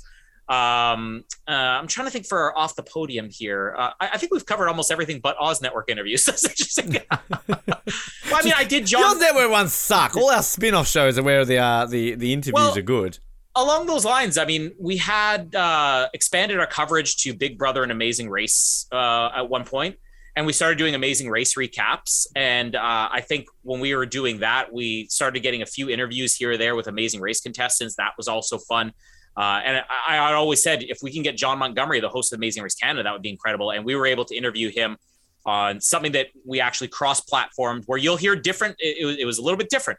You, you listen to off the podium, you're hearing I'd say 80% of the interview was about uh, his Olympic career and 20% about uh, the amazing race. And then you listen to our Oz Network version of it, and 80% of it's about the amazing race, and 20% was uh, the uh, sports stuff. So you listen to both interviews, you get a lot out of it. Uh, another person where you know it was zero work and completely courteous, and took more time on the interview than he said he was going to. It was fantastic. And he's behind you now, as in a, a picture. He of him, is. not He's like the- literally behind He me. lives in your house. He likes I, you uh, so much. there's one other Oz Network one I want to throw out there that uh, um, uh, I, I thought that you did an interview. I think it was for Lost. That uh, it, maybe it's maybe I'm just remembering it because I was so excited. It was somebody I'd seen in different. Uh, who is it? She she played Penny on Lost. Oh, um, Sonya Walger. Wa- Yeah, Wa- Sonya Wal- Walger. Sonya, yeah. Wal- Walger, Walger, whatever. Yeah, yeah. I, I thought that was a really great interview. And also when you interviewed um uh, the, the kid from Lost, they wrote up. Oh, because he had Malcolm David. Kelley. Yeah. Yeah, those two Lost interviews, I think. Uh, I mean, you've done a lot of Lost interviews, and uh, those are the two that I think stick out for me. As you know, eh, also things when we're doing Survivor Oz, we didn't think that one day we'd be covering all these other TV shows and movies and interviewing a guy who was in Star Wars and James Bond, interviewing people who are on Lost 24. It's and that's the crazy thing to me because you know, I, I often will listen to some of the old episodes of some of the shows. I mean, I'm at the moment of recording this, I'm listening to a lot of our 007 episodes. I've, I've listened to some of these episodes sometimes and just other ones, but I, I don't think I've ever re-listened to a Survivor Oz. I, I, that's a lie. I re-listened to our rankings episode mm. just because I, I keep, people keep You telling me 90 hours. yeah, because I don't have a life. But like th- th- that, I mean, that, if I have to say the most surprising thing we ever did was that, and that is still to Yeah. this day, every couple of months I will get a, a tweet or a message or an email hey, I want to listen to this. I want like it baffled me because we did that and we thought no one's going to listen to this. this is bullshit. But like even when I re-listened to it, I was weirdly like, "Oh, who's next?" Like I couldn't even remember it. Like and the, the fights and the stress and Kate hanging up and just everything along those lines. Like, but um, yeah, you're right. Like I I could never imagine sort of what we did and when, when we transitioned into the Oz Network. And if I guess if you really want to hear more about that, listen to our 1000th episode earlier this year. But just some of the stuff we've been able to do. I mean, yeah, I'm a massive Survivor fan. You know, I love the show, and and obviously, you know, never thought I could interview one person, let alone however many hundreds we ended up interviewing. But to then switch into the Oz Network and to say that I can interview, you know, the people we've in, like Third Watch, like the most obscure show that no one gives a shit about.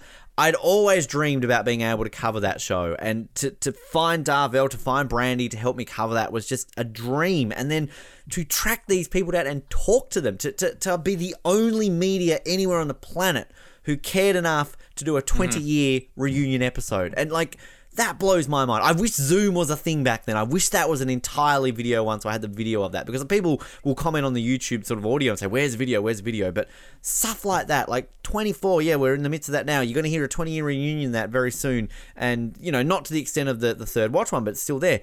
Even when we did the Survivor Marquesas one that kind of came out of the blue last year, and I think we got 13 of the 16 Yeah. people on, like that was that was crazy. And I think about Lee, like the movie people that you, you say like we've had, like I mean Joey Slotnick was he the very first one we got on the, the Oz network?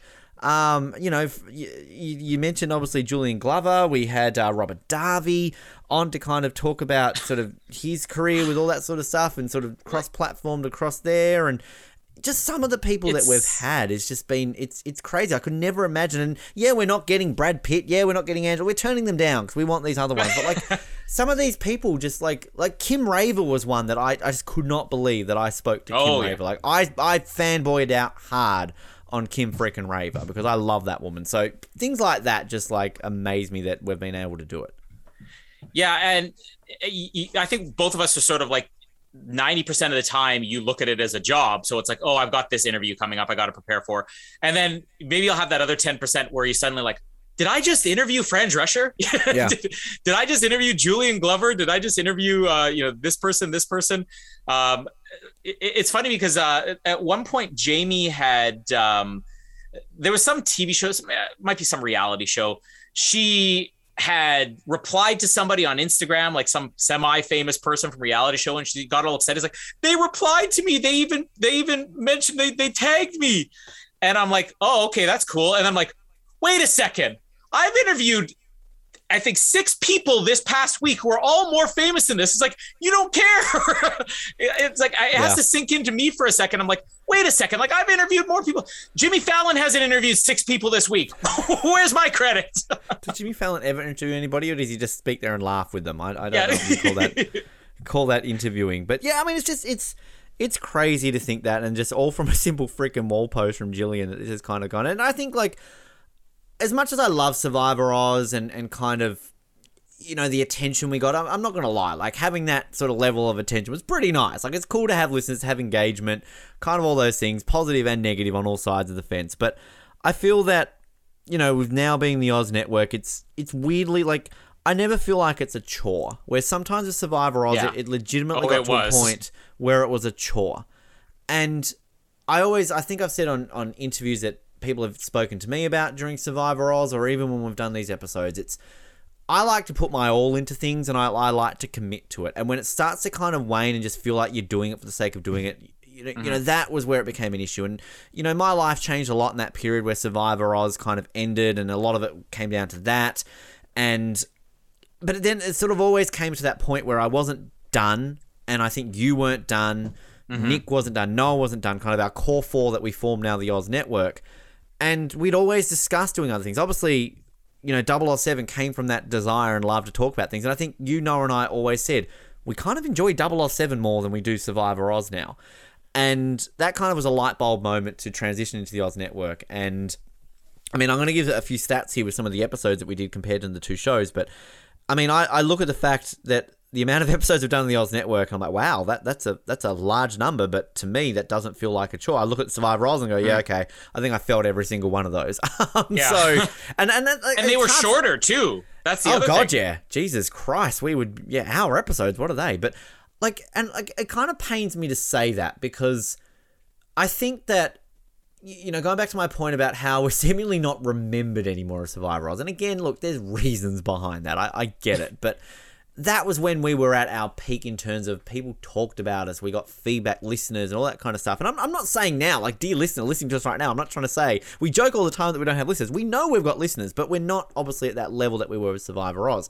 So it's kind of hard for me to sort of. These are my favorite times right now compared to Survivor Oz when I'm not trying to give a middle finger to the fact we had listeners. It was just. um you know, different. and plus, it's also you're covering the same thing every week. Whereas Oz Network, we're doing 24, Lost, fucking Breaking Bad. We're doing the Mighty Ducks movies. You know, we're doing franchise. Like it's it's different. You got a more of a, a palette you can work with.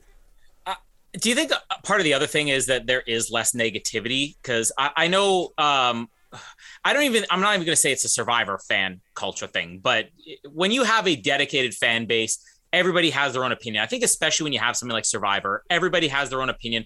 I, I rewatched the the second episode um the time recording this the second episode of um Like you uh, dated us now. 41. yeah it's like a month Well, ago now, Colin. ben ben hasn't even watched the first episode so Well, I mean, you're selling the first episode so well on me. Like, I'm God, say I want to watch am actually it. I'm enjoying the season minus a couple of very weird things which are hard to get over, but I'm enjoying it otherwise. But uh, you know, I, I'm watching it. I'm thinking, you know, I love this person, but I guarantee that a lot of fans would hate them, or or the other way around. I guarantee a lot of fans hate this person, but I love them.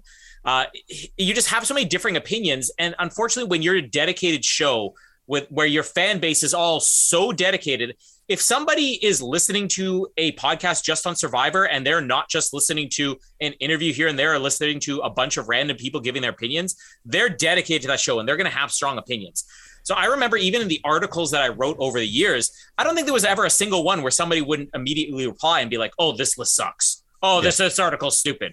Uh, and and you'd get probably more people saying positive things than you would negative but there's always those opinions that have to be voiced. And when we're just, okay, we're going to do a Star Wars month, people are just happy that you're doing Star Wars if they love it. Uh, that we're going to do the Mighty Ducks. The Mighty Ducks fans are going to come in, they're just happy you're doing it. They're not going to feel they have to go out of their way to criticize you because they also haven't been listening to you go on and on about one topic. I feel for the uh, the Quack Attack podcast on uh, what their fan community must be. How could you possibly say that that you know if Carp died, this would have happened? Yeah, Gee is good.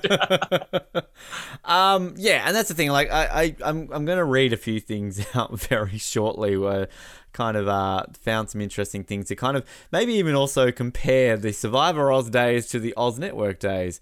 Um, which uh, will be very, very interesting. But um, yeah, you're right. And like, look, any feedback's good feedback. Eh, you know, and like, look, there was a lot, probably a large portion of negative feedback in the Survivor Oz days, and, and like, I'll be honest, it got to me. It, it got yeah, to me. it I'm, would get to anybody.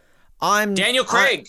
Yeah, well, exactly. But like the, the difference is, it's like, and I'm not, I'm not trying to put an excuse on this. This is just, it's my personality. I'm a reactive guy. Like if you say something to me right now, I, I will react, and then ten minutes later, I go, oh, I shouldn't have said that.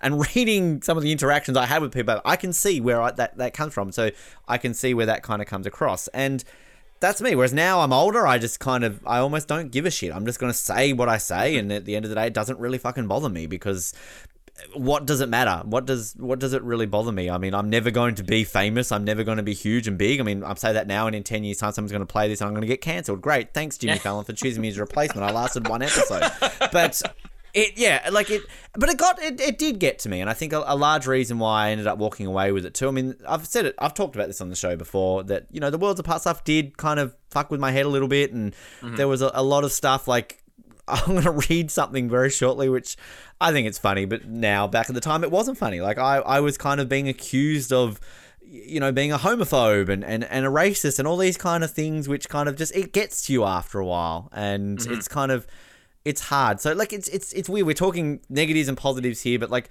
I don't know. Survivor Oz was a great part of this show's history, and it will forever be the thing that people like. Legitimately, people would say, "Oh yeah, Survivor Oz." Remember the Oz Network? What's that? Um, and that's fine because I would rather have a show that has a, a small listener base that I enjoy doing and I'm I'm not ashamed of and I can look back and be proud of than a show that at its peak was the second most popular Survivor podcast on the planet. Um, and yet I can look back and be ashamed of how I handled things and, and kind of of how things happened. I mean, you know, 60% good, 40% bad Survivor Oz, 98% good, 2% bad the Oz Network. There's kind of a, a big discrepancy there. Yeah, yeah, I think another thing, just to quickly touch on it, uh, is the amount of people who did work on this show over the years. Oh, hell yeah. Uh, Absolutely. It- it's it's insane the amount of people we had, and it's funny because uh, I think often there would be even listeners who would criticize, "Oh, they've got way too many Ozlets now. Like, Hmm. you don't need this many people. You do need that many people. Uh, and if there are other places out there that are able to operate on like a larger podcast, operate on four or five contributors, it's because they're paying their people, or it's because their people don't have jobs, they don't have lives. Uh, and I think at one point we had over 20 Ozlets at one time. 30 at one point, didn't we? Yeah. Yeah. Yeah. Cause I think we, we brought on, like, I think at one point we almost doubled. Yeah. But like a, a couple things just to understand about that. I mean, we not only were operating a podcast that had multiple episodes a week, so you need to have a panel every single week. You need to be able to switch it up because not everybody's going to be, again, if, if it isn't a full time job for you, not everybody's going to be available every week. Uh, and then you have the articles. So you need to have a new article every week. And I think we had two articles per week that went up there. So when you look at the amount of work we're doing, Three. Sorry to keep interrupting. Yeah, I think. yeah, I think there was a sorry. Yeah. feature, there was a, a, re- a list, and then I don't even know what. And then Top we had 10, the uh, we feature a top ten, and then of course the recaps during a season. So there was at least yeah, Yeah. three going up. Yeah, Yeah, so we got three articles per week that have to be written, unless you have the same people writing an article every week, which is not easy to do. I mean, an article could take hours upon hours to prepare, which is always nice when somebody wants to criticize your articles when you've spent hours and hours on it. And then you got to have somebody who, uh, you know, is actually posting everything on the website. Which, you know, if if you, I think what that's kind of what got you when you were, you know, doing so many episodes. You're like, I don't have the time to do all the website stuff, which is I think what Jared did for the most part oh you you need a lot of those people and we had some garbage people too i mean you can't know who's going to come on and actually do something good and who's going to come on and put zero effort into it and then you're going to have other people who come on you didn't expect that they were going to be as hardworking as they were like i think the two ones which is part of the reason why we still have them on to this day uh, I always advocated for Rossi and Jared because. I, I saw they were Rocky and Jared. well, he was once upon a time Rock, Ro- Rossi. now he is forever Rocky. Always But, uh, Rocky, Colin. Always. But yeah, I I I I always wanted to advocate for those two because I knew they were willing to put the work in, and you know they weren't going to complain if they had to do something that uh, you know wasn't the most fun job in the world. And uh, I, I I was always happy when those people got the credit they deserve too, because often you would have these contributors who would come on one hour every two months, and then everybody's like, "Oh, this person's great," and I'm like, "Well, they don't do anything most of the time."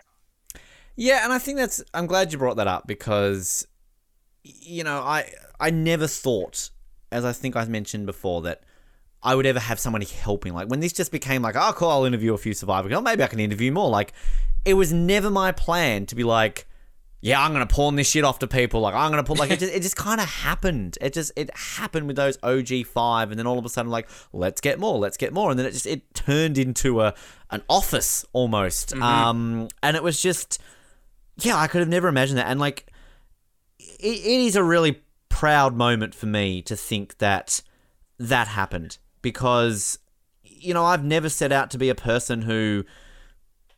I'm not saying I was a leader. If I was a leader, I wasn't a very good one. But like, I've never set out to be one of those people who are like, I'm going to grow up, I'm going to be a manager, I'm going to be a bot. Like, that's never been something that I've strived to. So when all of a sudden I've got 30 people that I'm kind of in charge of in some weird way. Like it, it was never like that's why with the Oz Network, it was kind of almost a no. This isn't Ben with people. and It's it's it's all of us. We're in this together. Um, and I, I like that. Like, but like the help and effort. Like, and and whenever we would open applications, like. God, there were times we would be getting like 30, 40 applications, and it blew my Yeah. mind. It blew my mind that this many people wanted to just work on a show like this. It really did. And I, I, I have made some of the the closest and best friends in my life through the show. Yourself, Noah, like Nick, like these are these are people that like these are people. I'm talking to one of them. You are These. people. These are You people. people? What do you mean, you people? um, like I could never imagine that, and it's just it's it's incredible to me. I've stayed at your houses, not Noah's, uh, but he stayed at my house. I'm staying snug. God, That's in the background right now. Who is that? they're they're racist down there. I'm not going down there. Get a bad reputation. Um, but like it's just it's just it's it's incredible to me to think that the- the friendships I've formed and just everything out through the show. Like it's it's been ten fucking years, and to just think about the majority, legitimately the majority of people I talk to in my life.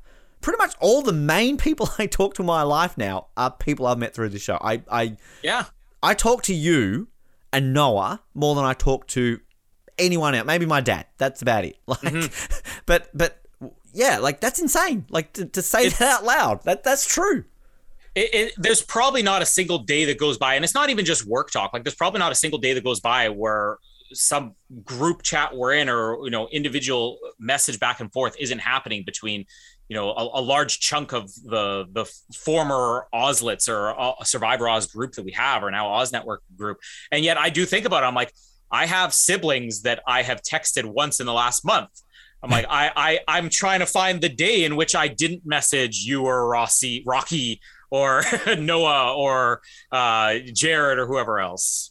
It's it's it's crazy. And like to kind of put that in context, had my wedding been normal, you and Noah were in my wedding party. So A large percentage of your wedding party was going to be people that you you uh, uh, and once employed for no money. because I had no friends, um, so I have to like back back up on the uh, the the employee level. But I mean, I, I look, I don't know if any of our former Ozlets are going to listen. I mean, again, we did an Ozlet reunion episode last year, so by all means, if you want to hear what's happened to some of these people, go back and listen to it because it was a fun episode. It was it was a long What episode, actually. Yeah, well, who are they? Where are they now? But um, like seriously, if any any of them are listening, uh, sincerely, thank you so much for anything you did, even the bad ones. I'm like, Yeah. it's uh, you know, it's it was a lot of fun. It was challenging at times. I was an absolute asshole at times, and I get it. I, I'm not going to say that I wasn't a prick. Um, but I mean, listen, Casper's crying in the background because he's, he's listening how much of a, a, a bastard I was. But seriously, it was it was such a pleasure to work with people and to have these people help out. Like ten years ago on this day, to get that wall post to kind of think that this is where we would be and kind of everything that's come from that. Um, and I, I will thank the listeners at the end of this episode. A couple of things. Um, so obviously on our thousandth episode, we went over a lot of stats, and I didn't go into details, but like a couple of things I jotted down. So I think I mentioned on the thousandth episode that we didn't reach a thousand episodes of Survivor Oz. Apparently, we did. Uh, a thousand and three episodes of total. I've found that we did of Ah. Survivor Oz. I think maybe I kind of looked at only the word Survivor Oz. I didn't include Amazing Race Oz and Big Brother Oz, which we sort of. Cla- oh yeah, it was weird. Anyway, um, and we had sixteen hosts, uh, sixteen people that were classified as hosting an episode on Survivor Oz on the Oz Network. Now this is this is weird the way I do this because ultimately when we're releasing this, people are, if you're that much of an Oz Network fanboy, you're probably going like, oh, that's not true. You haven't released this amount of episodes. We've obviously pre-recorded a lot of episodes, so I'm counting this in the total. 1,126 episodes. Um, so basically, for a total of 2,129 fucking episodes of the show over 10 years, um, for a total of 26 different hosts. And when I say hosts, like, there's I always have a weird classification when I say you are hosting an episode, but uh, that's just me being anal. Four different spin-off shows. So a shout out to Euros Vision was our very first spin-off show in 2015 that preceded 007 I think by about 6 months. Um, and ultimately then of course Off the Podium and then Australian Survivor Archives. Uh, so they've all kind of branched under this umbrella, which you're obviously involved in two of those. You should have said the popular off the podium podcast. the, the, the, the popular off the podium. Exactly. it's very popular, that show. Number four, uh, Feedspot podcast of the year, Olympic podcast, whatever it was. Um, and then, all, uh, yes, I've, I've written here a total of, if you were to listen to every single episode from Survivor Oz and the Oz Network, it would take you 103 days to get through them. That's a third of a year, basically. Well, so, Let's yeah. start now. We can finish by the end of 2021. Jesus Christ, let, let's let's get on the page there. Which, um, yeah, I I mean, looking quickly here at the list in front of me in terms of, uh, so you were classified as hosting 39 episodes of Survivor Oz, according to my list, and currently, not including this episode, 459 episodes of the Oz Network, Colin. So. Good job. Uh, 861 episodes of the Oz Network for me, and 912 episodes of. Sur- So I was on 912 out of the 1,003 episodes of Survivor Oz, yet 861 of the 1,126 episodes of the. That's too many. I have no life. I really have no fucking life. uh, Jeez, how have I hosted that many episodes? That's not. That's not good.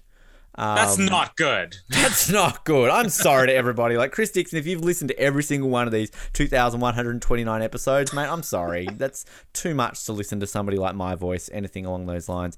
Um, I was going to play some clips, but you know what? I'm not going to because we did that in the thousandth episode. We've done that before. We've got lots Yeah. of best ofs out there, and plus also we're poor. If you want to listen to gotta Survivor, pay Oz- for it now. Patreon, sign up. You can listen to, you can get the whole catalog of Survivor Oz. It's available there if you want to listen to all our, you know, racist and sexist and misogynist and terrible things we said. I want to close this out though by I've I've tracked down a few things here, some forums and comments. Now, there used to be a Ben Waterworth hate thread on Survivor site, but I can't find it. It's gone. Is Survivor So- Suck still a thing anymore? Uh, it's been archived. It's it's changed into like tapatalk.com and it's kind of hard to navigate now, but um I'm sad that I cannot find it. So I found I I found so we had at one point the uh, the Lions, Tigers, Survivors, oh my section. Uh, I think we were like the second most posted in group. Like everybody just came in and bagged us out all the time. So 235 different pages talking about Survivor Oz. 4,692 posts. I found here. This is page 140. So I've just I've got a few comments here. Uh, so, ah, Oz still doing individual birthday shoutouts? Ugh. Thank God I hid them from my newsfeed. Remember we used to get bagged out for them all the time? Oh, doing, Yeah. doing these. Which I remember we only, the only reason we ever got Corinne on the show was because she loved her birthday post, basically. Um, Eliza probably kidnapped Ben W. and is now keeping him as a sex slave in her attic in Beijing. Billy Garcia is jealous. Um, cool. That actually sounds Uh, like fun. Yeah, it does actually. Eliza, I'll say right now, you're the sixth Vanuatu contestants and the fourth from Micronesia to keep me as a sex slave. I'll also warn you if you keep me much longer, I'll go on about the what if scenarios until you release me. wow, blast from the Ben Waterworth pass. Where's the suck up comments? Um, oh, here we go. Let's stop for a second. I, I want Okay. to talk about the suck up thing. The same with the birthday thing. These are two very important things. So much of the criticism over the years was Ben just sucks up to all the contestants and I did. things like the birthdays. That's how we got more contestants on the show than podcasts that you know uh, ha- ha- have huge links to this. You hadn't met most of these people. I mean, you were just a guy on another continent. The sucking up that that's an important thing to do. If you ever do interviews, if if you were like huge, you can you know maybe be bold. If you're Barbara Walters, you can maybe not suck up and call somebody out. But this is why people come on because they know they're not going to be attacked. They know they're not going to be, you know, mentioned. When we do interviews, so often we'll even say, "Hey, if you say something you regret, Yeah. just let us know and we'll take it out later on." That's part of interviewing. which maybe happened a couple times. I can't remember. But like, this is the thing. Like, I own that I suck up to people because I mean that's never been my style. I like I, I'm a journalist. That is my pay job when I have a job. But like I've, I've never been that type of journalist who's like, oh, I'm going to be hard hitting. I'm going to ask you the controversial. Like that's not mm-hmm. me. I am the the guy that's going to suck up. That's just how I like to interview people. I like to just kind of chat and just kind of have it out there and. I don't generally go into anything wanting to ask a controversial question. Like it's just it's just not my style. And And if you do, you got to make sure they're comfortable, and you only get them Yeah. comfortable by sucking up. And it's and it's, it's part of the business. it's and that's the thing, and like it always baffled me when kind of people because at the, at that time it was only really us and Rob has a podcast. There was a couple of others floating around, but it wasn't really a thing. But like, kind of people always question that, and like I'm not trying to diss Rob here, but like I listen to Rob, and it's not like Rob all of a sudden grilled people. Like it's kind of like mm. Rob had his style too, but.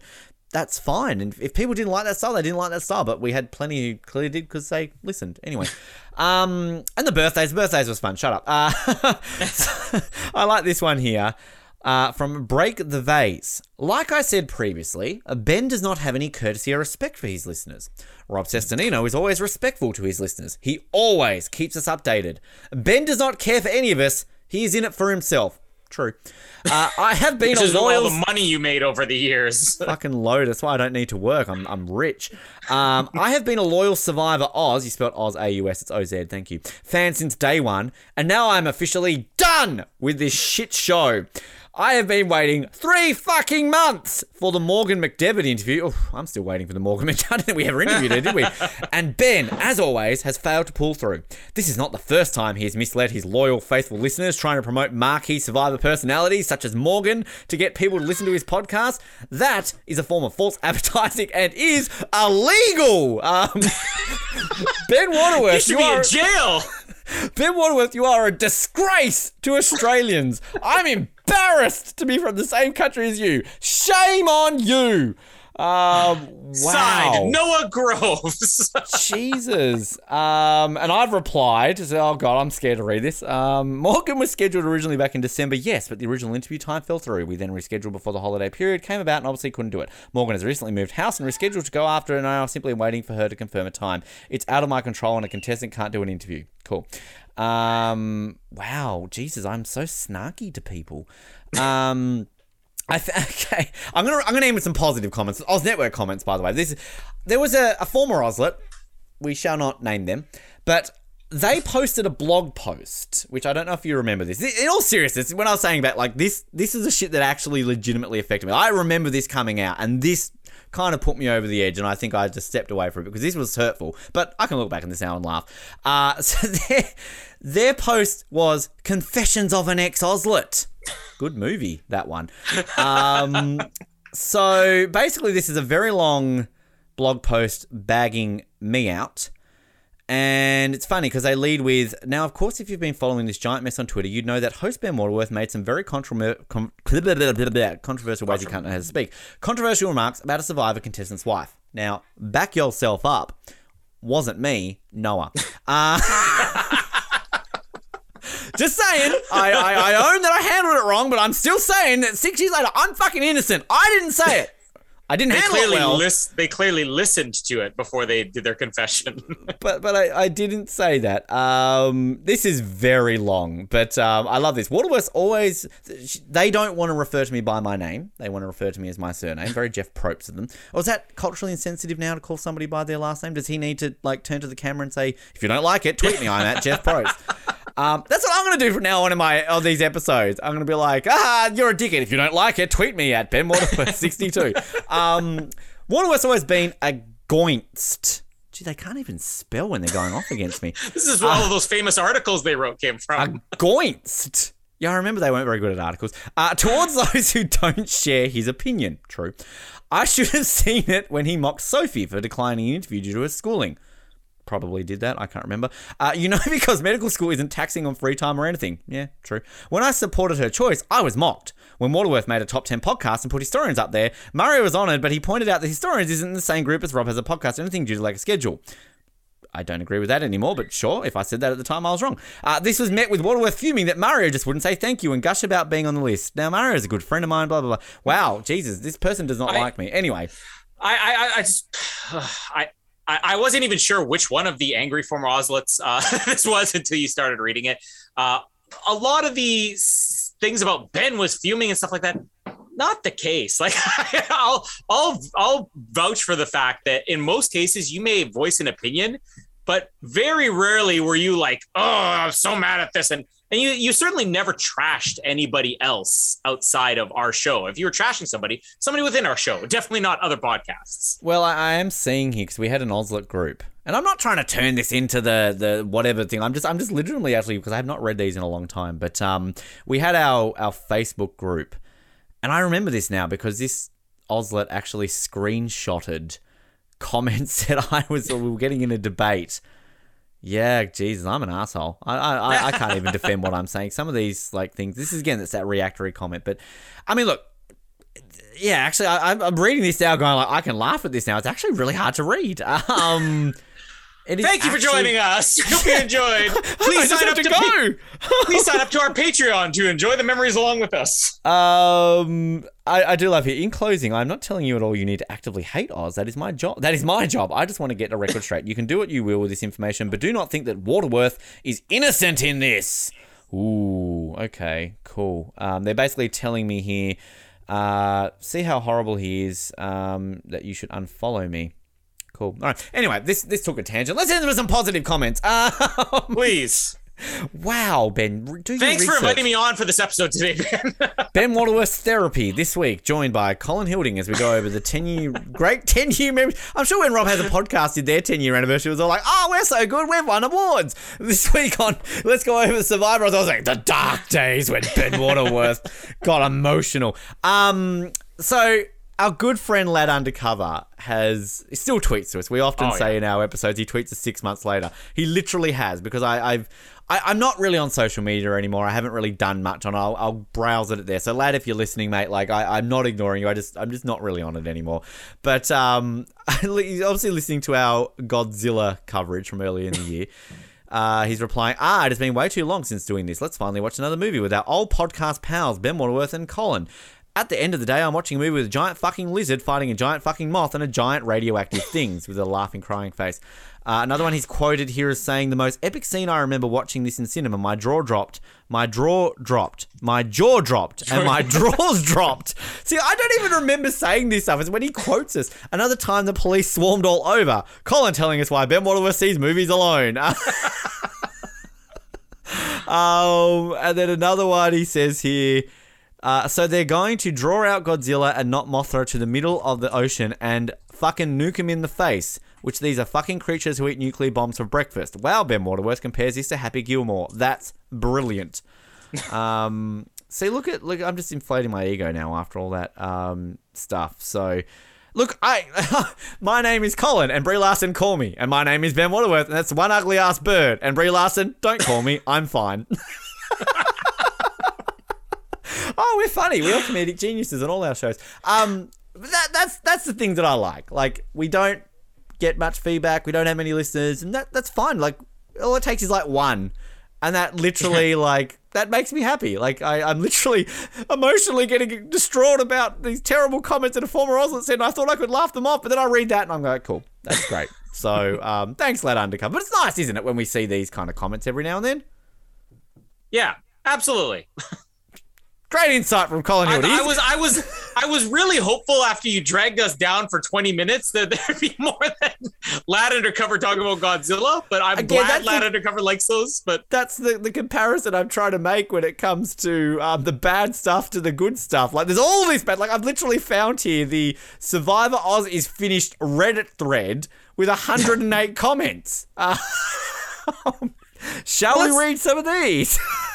let's just say too, there are conti- like, okay, great that there are fans out there who have passionate opinions, but there are contestants who still stick with us to this day, even though we don't really cover Survivor. You know, uh, we have Gillian on to to you know talk about her reality rally still, and you know she still remembers and, and is tied to uh, our podcast.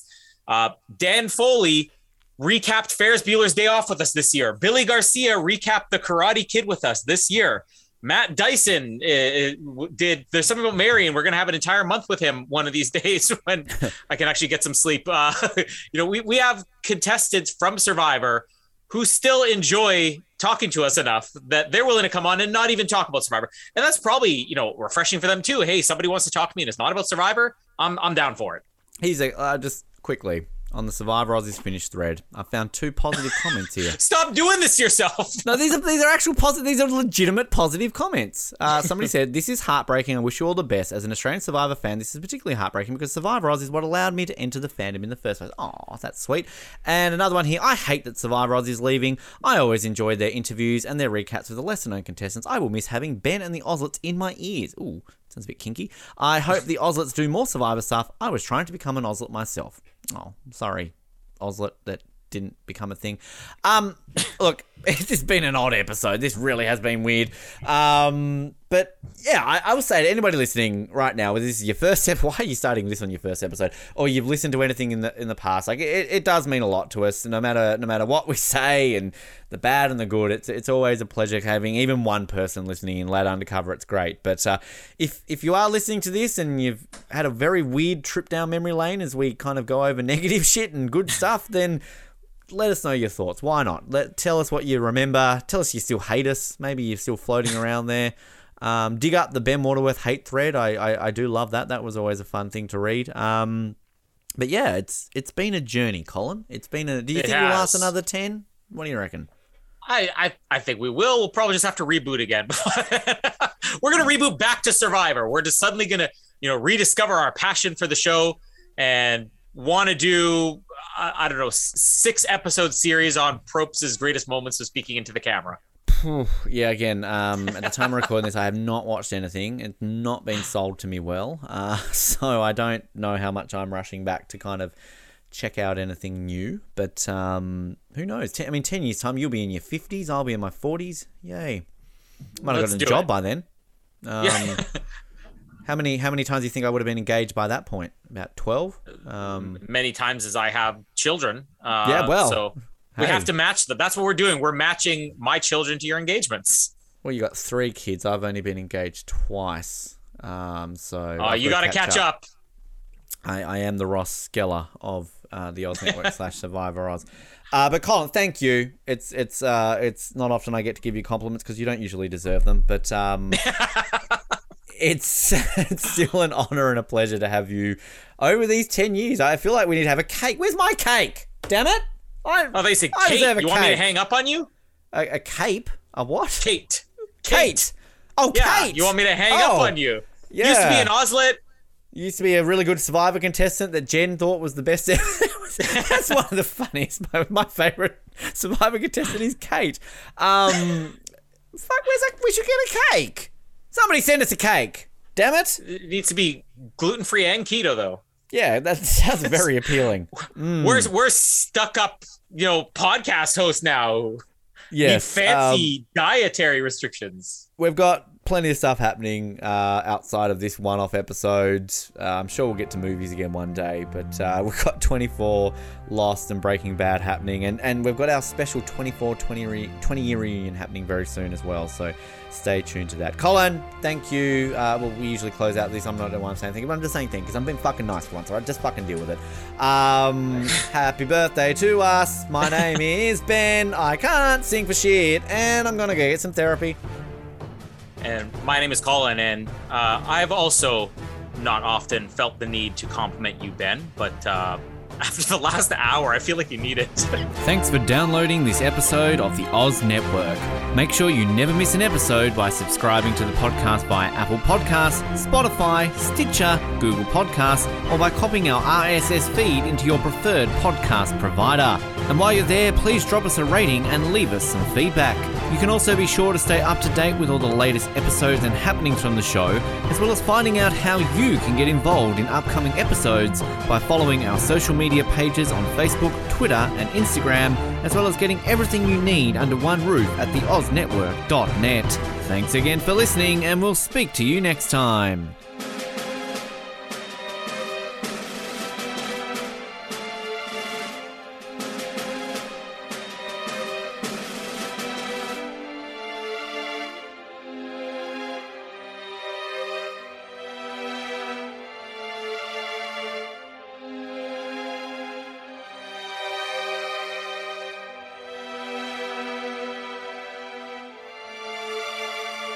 Like exclusive stuff? Yes, sir. Do you like having access to your favorite podcast hosts in a way like never before? Yeah, absolutely. Do you wish you had access to our old Survivor Oz episodes that you can't find anywhere else online? Oh, yeah! If you answered yes to one, two, or all of those questions, then get excited because the Oz Network is now on Patreon. That's right, your favorite podcast has jumped on the Patreon bandwagon to enable a better listening experience for you, our listener. For more details, simply head to www.patreon.com forward slash Oz Network, where you can sign up for as little as $3 a month. It'll be the best decision you make since that last bad one you made.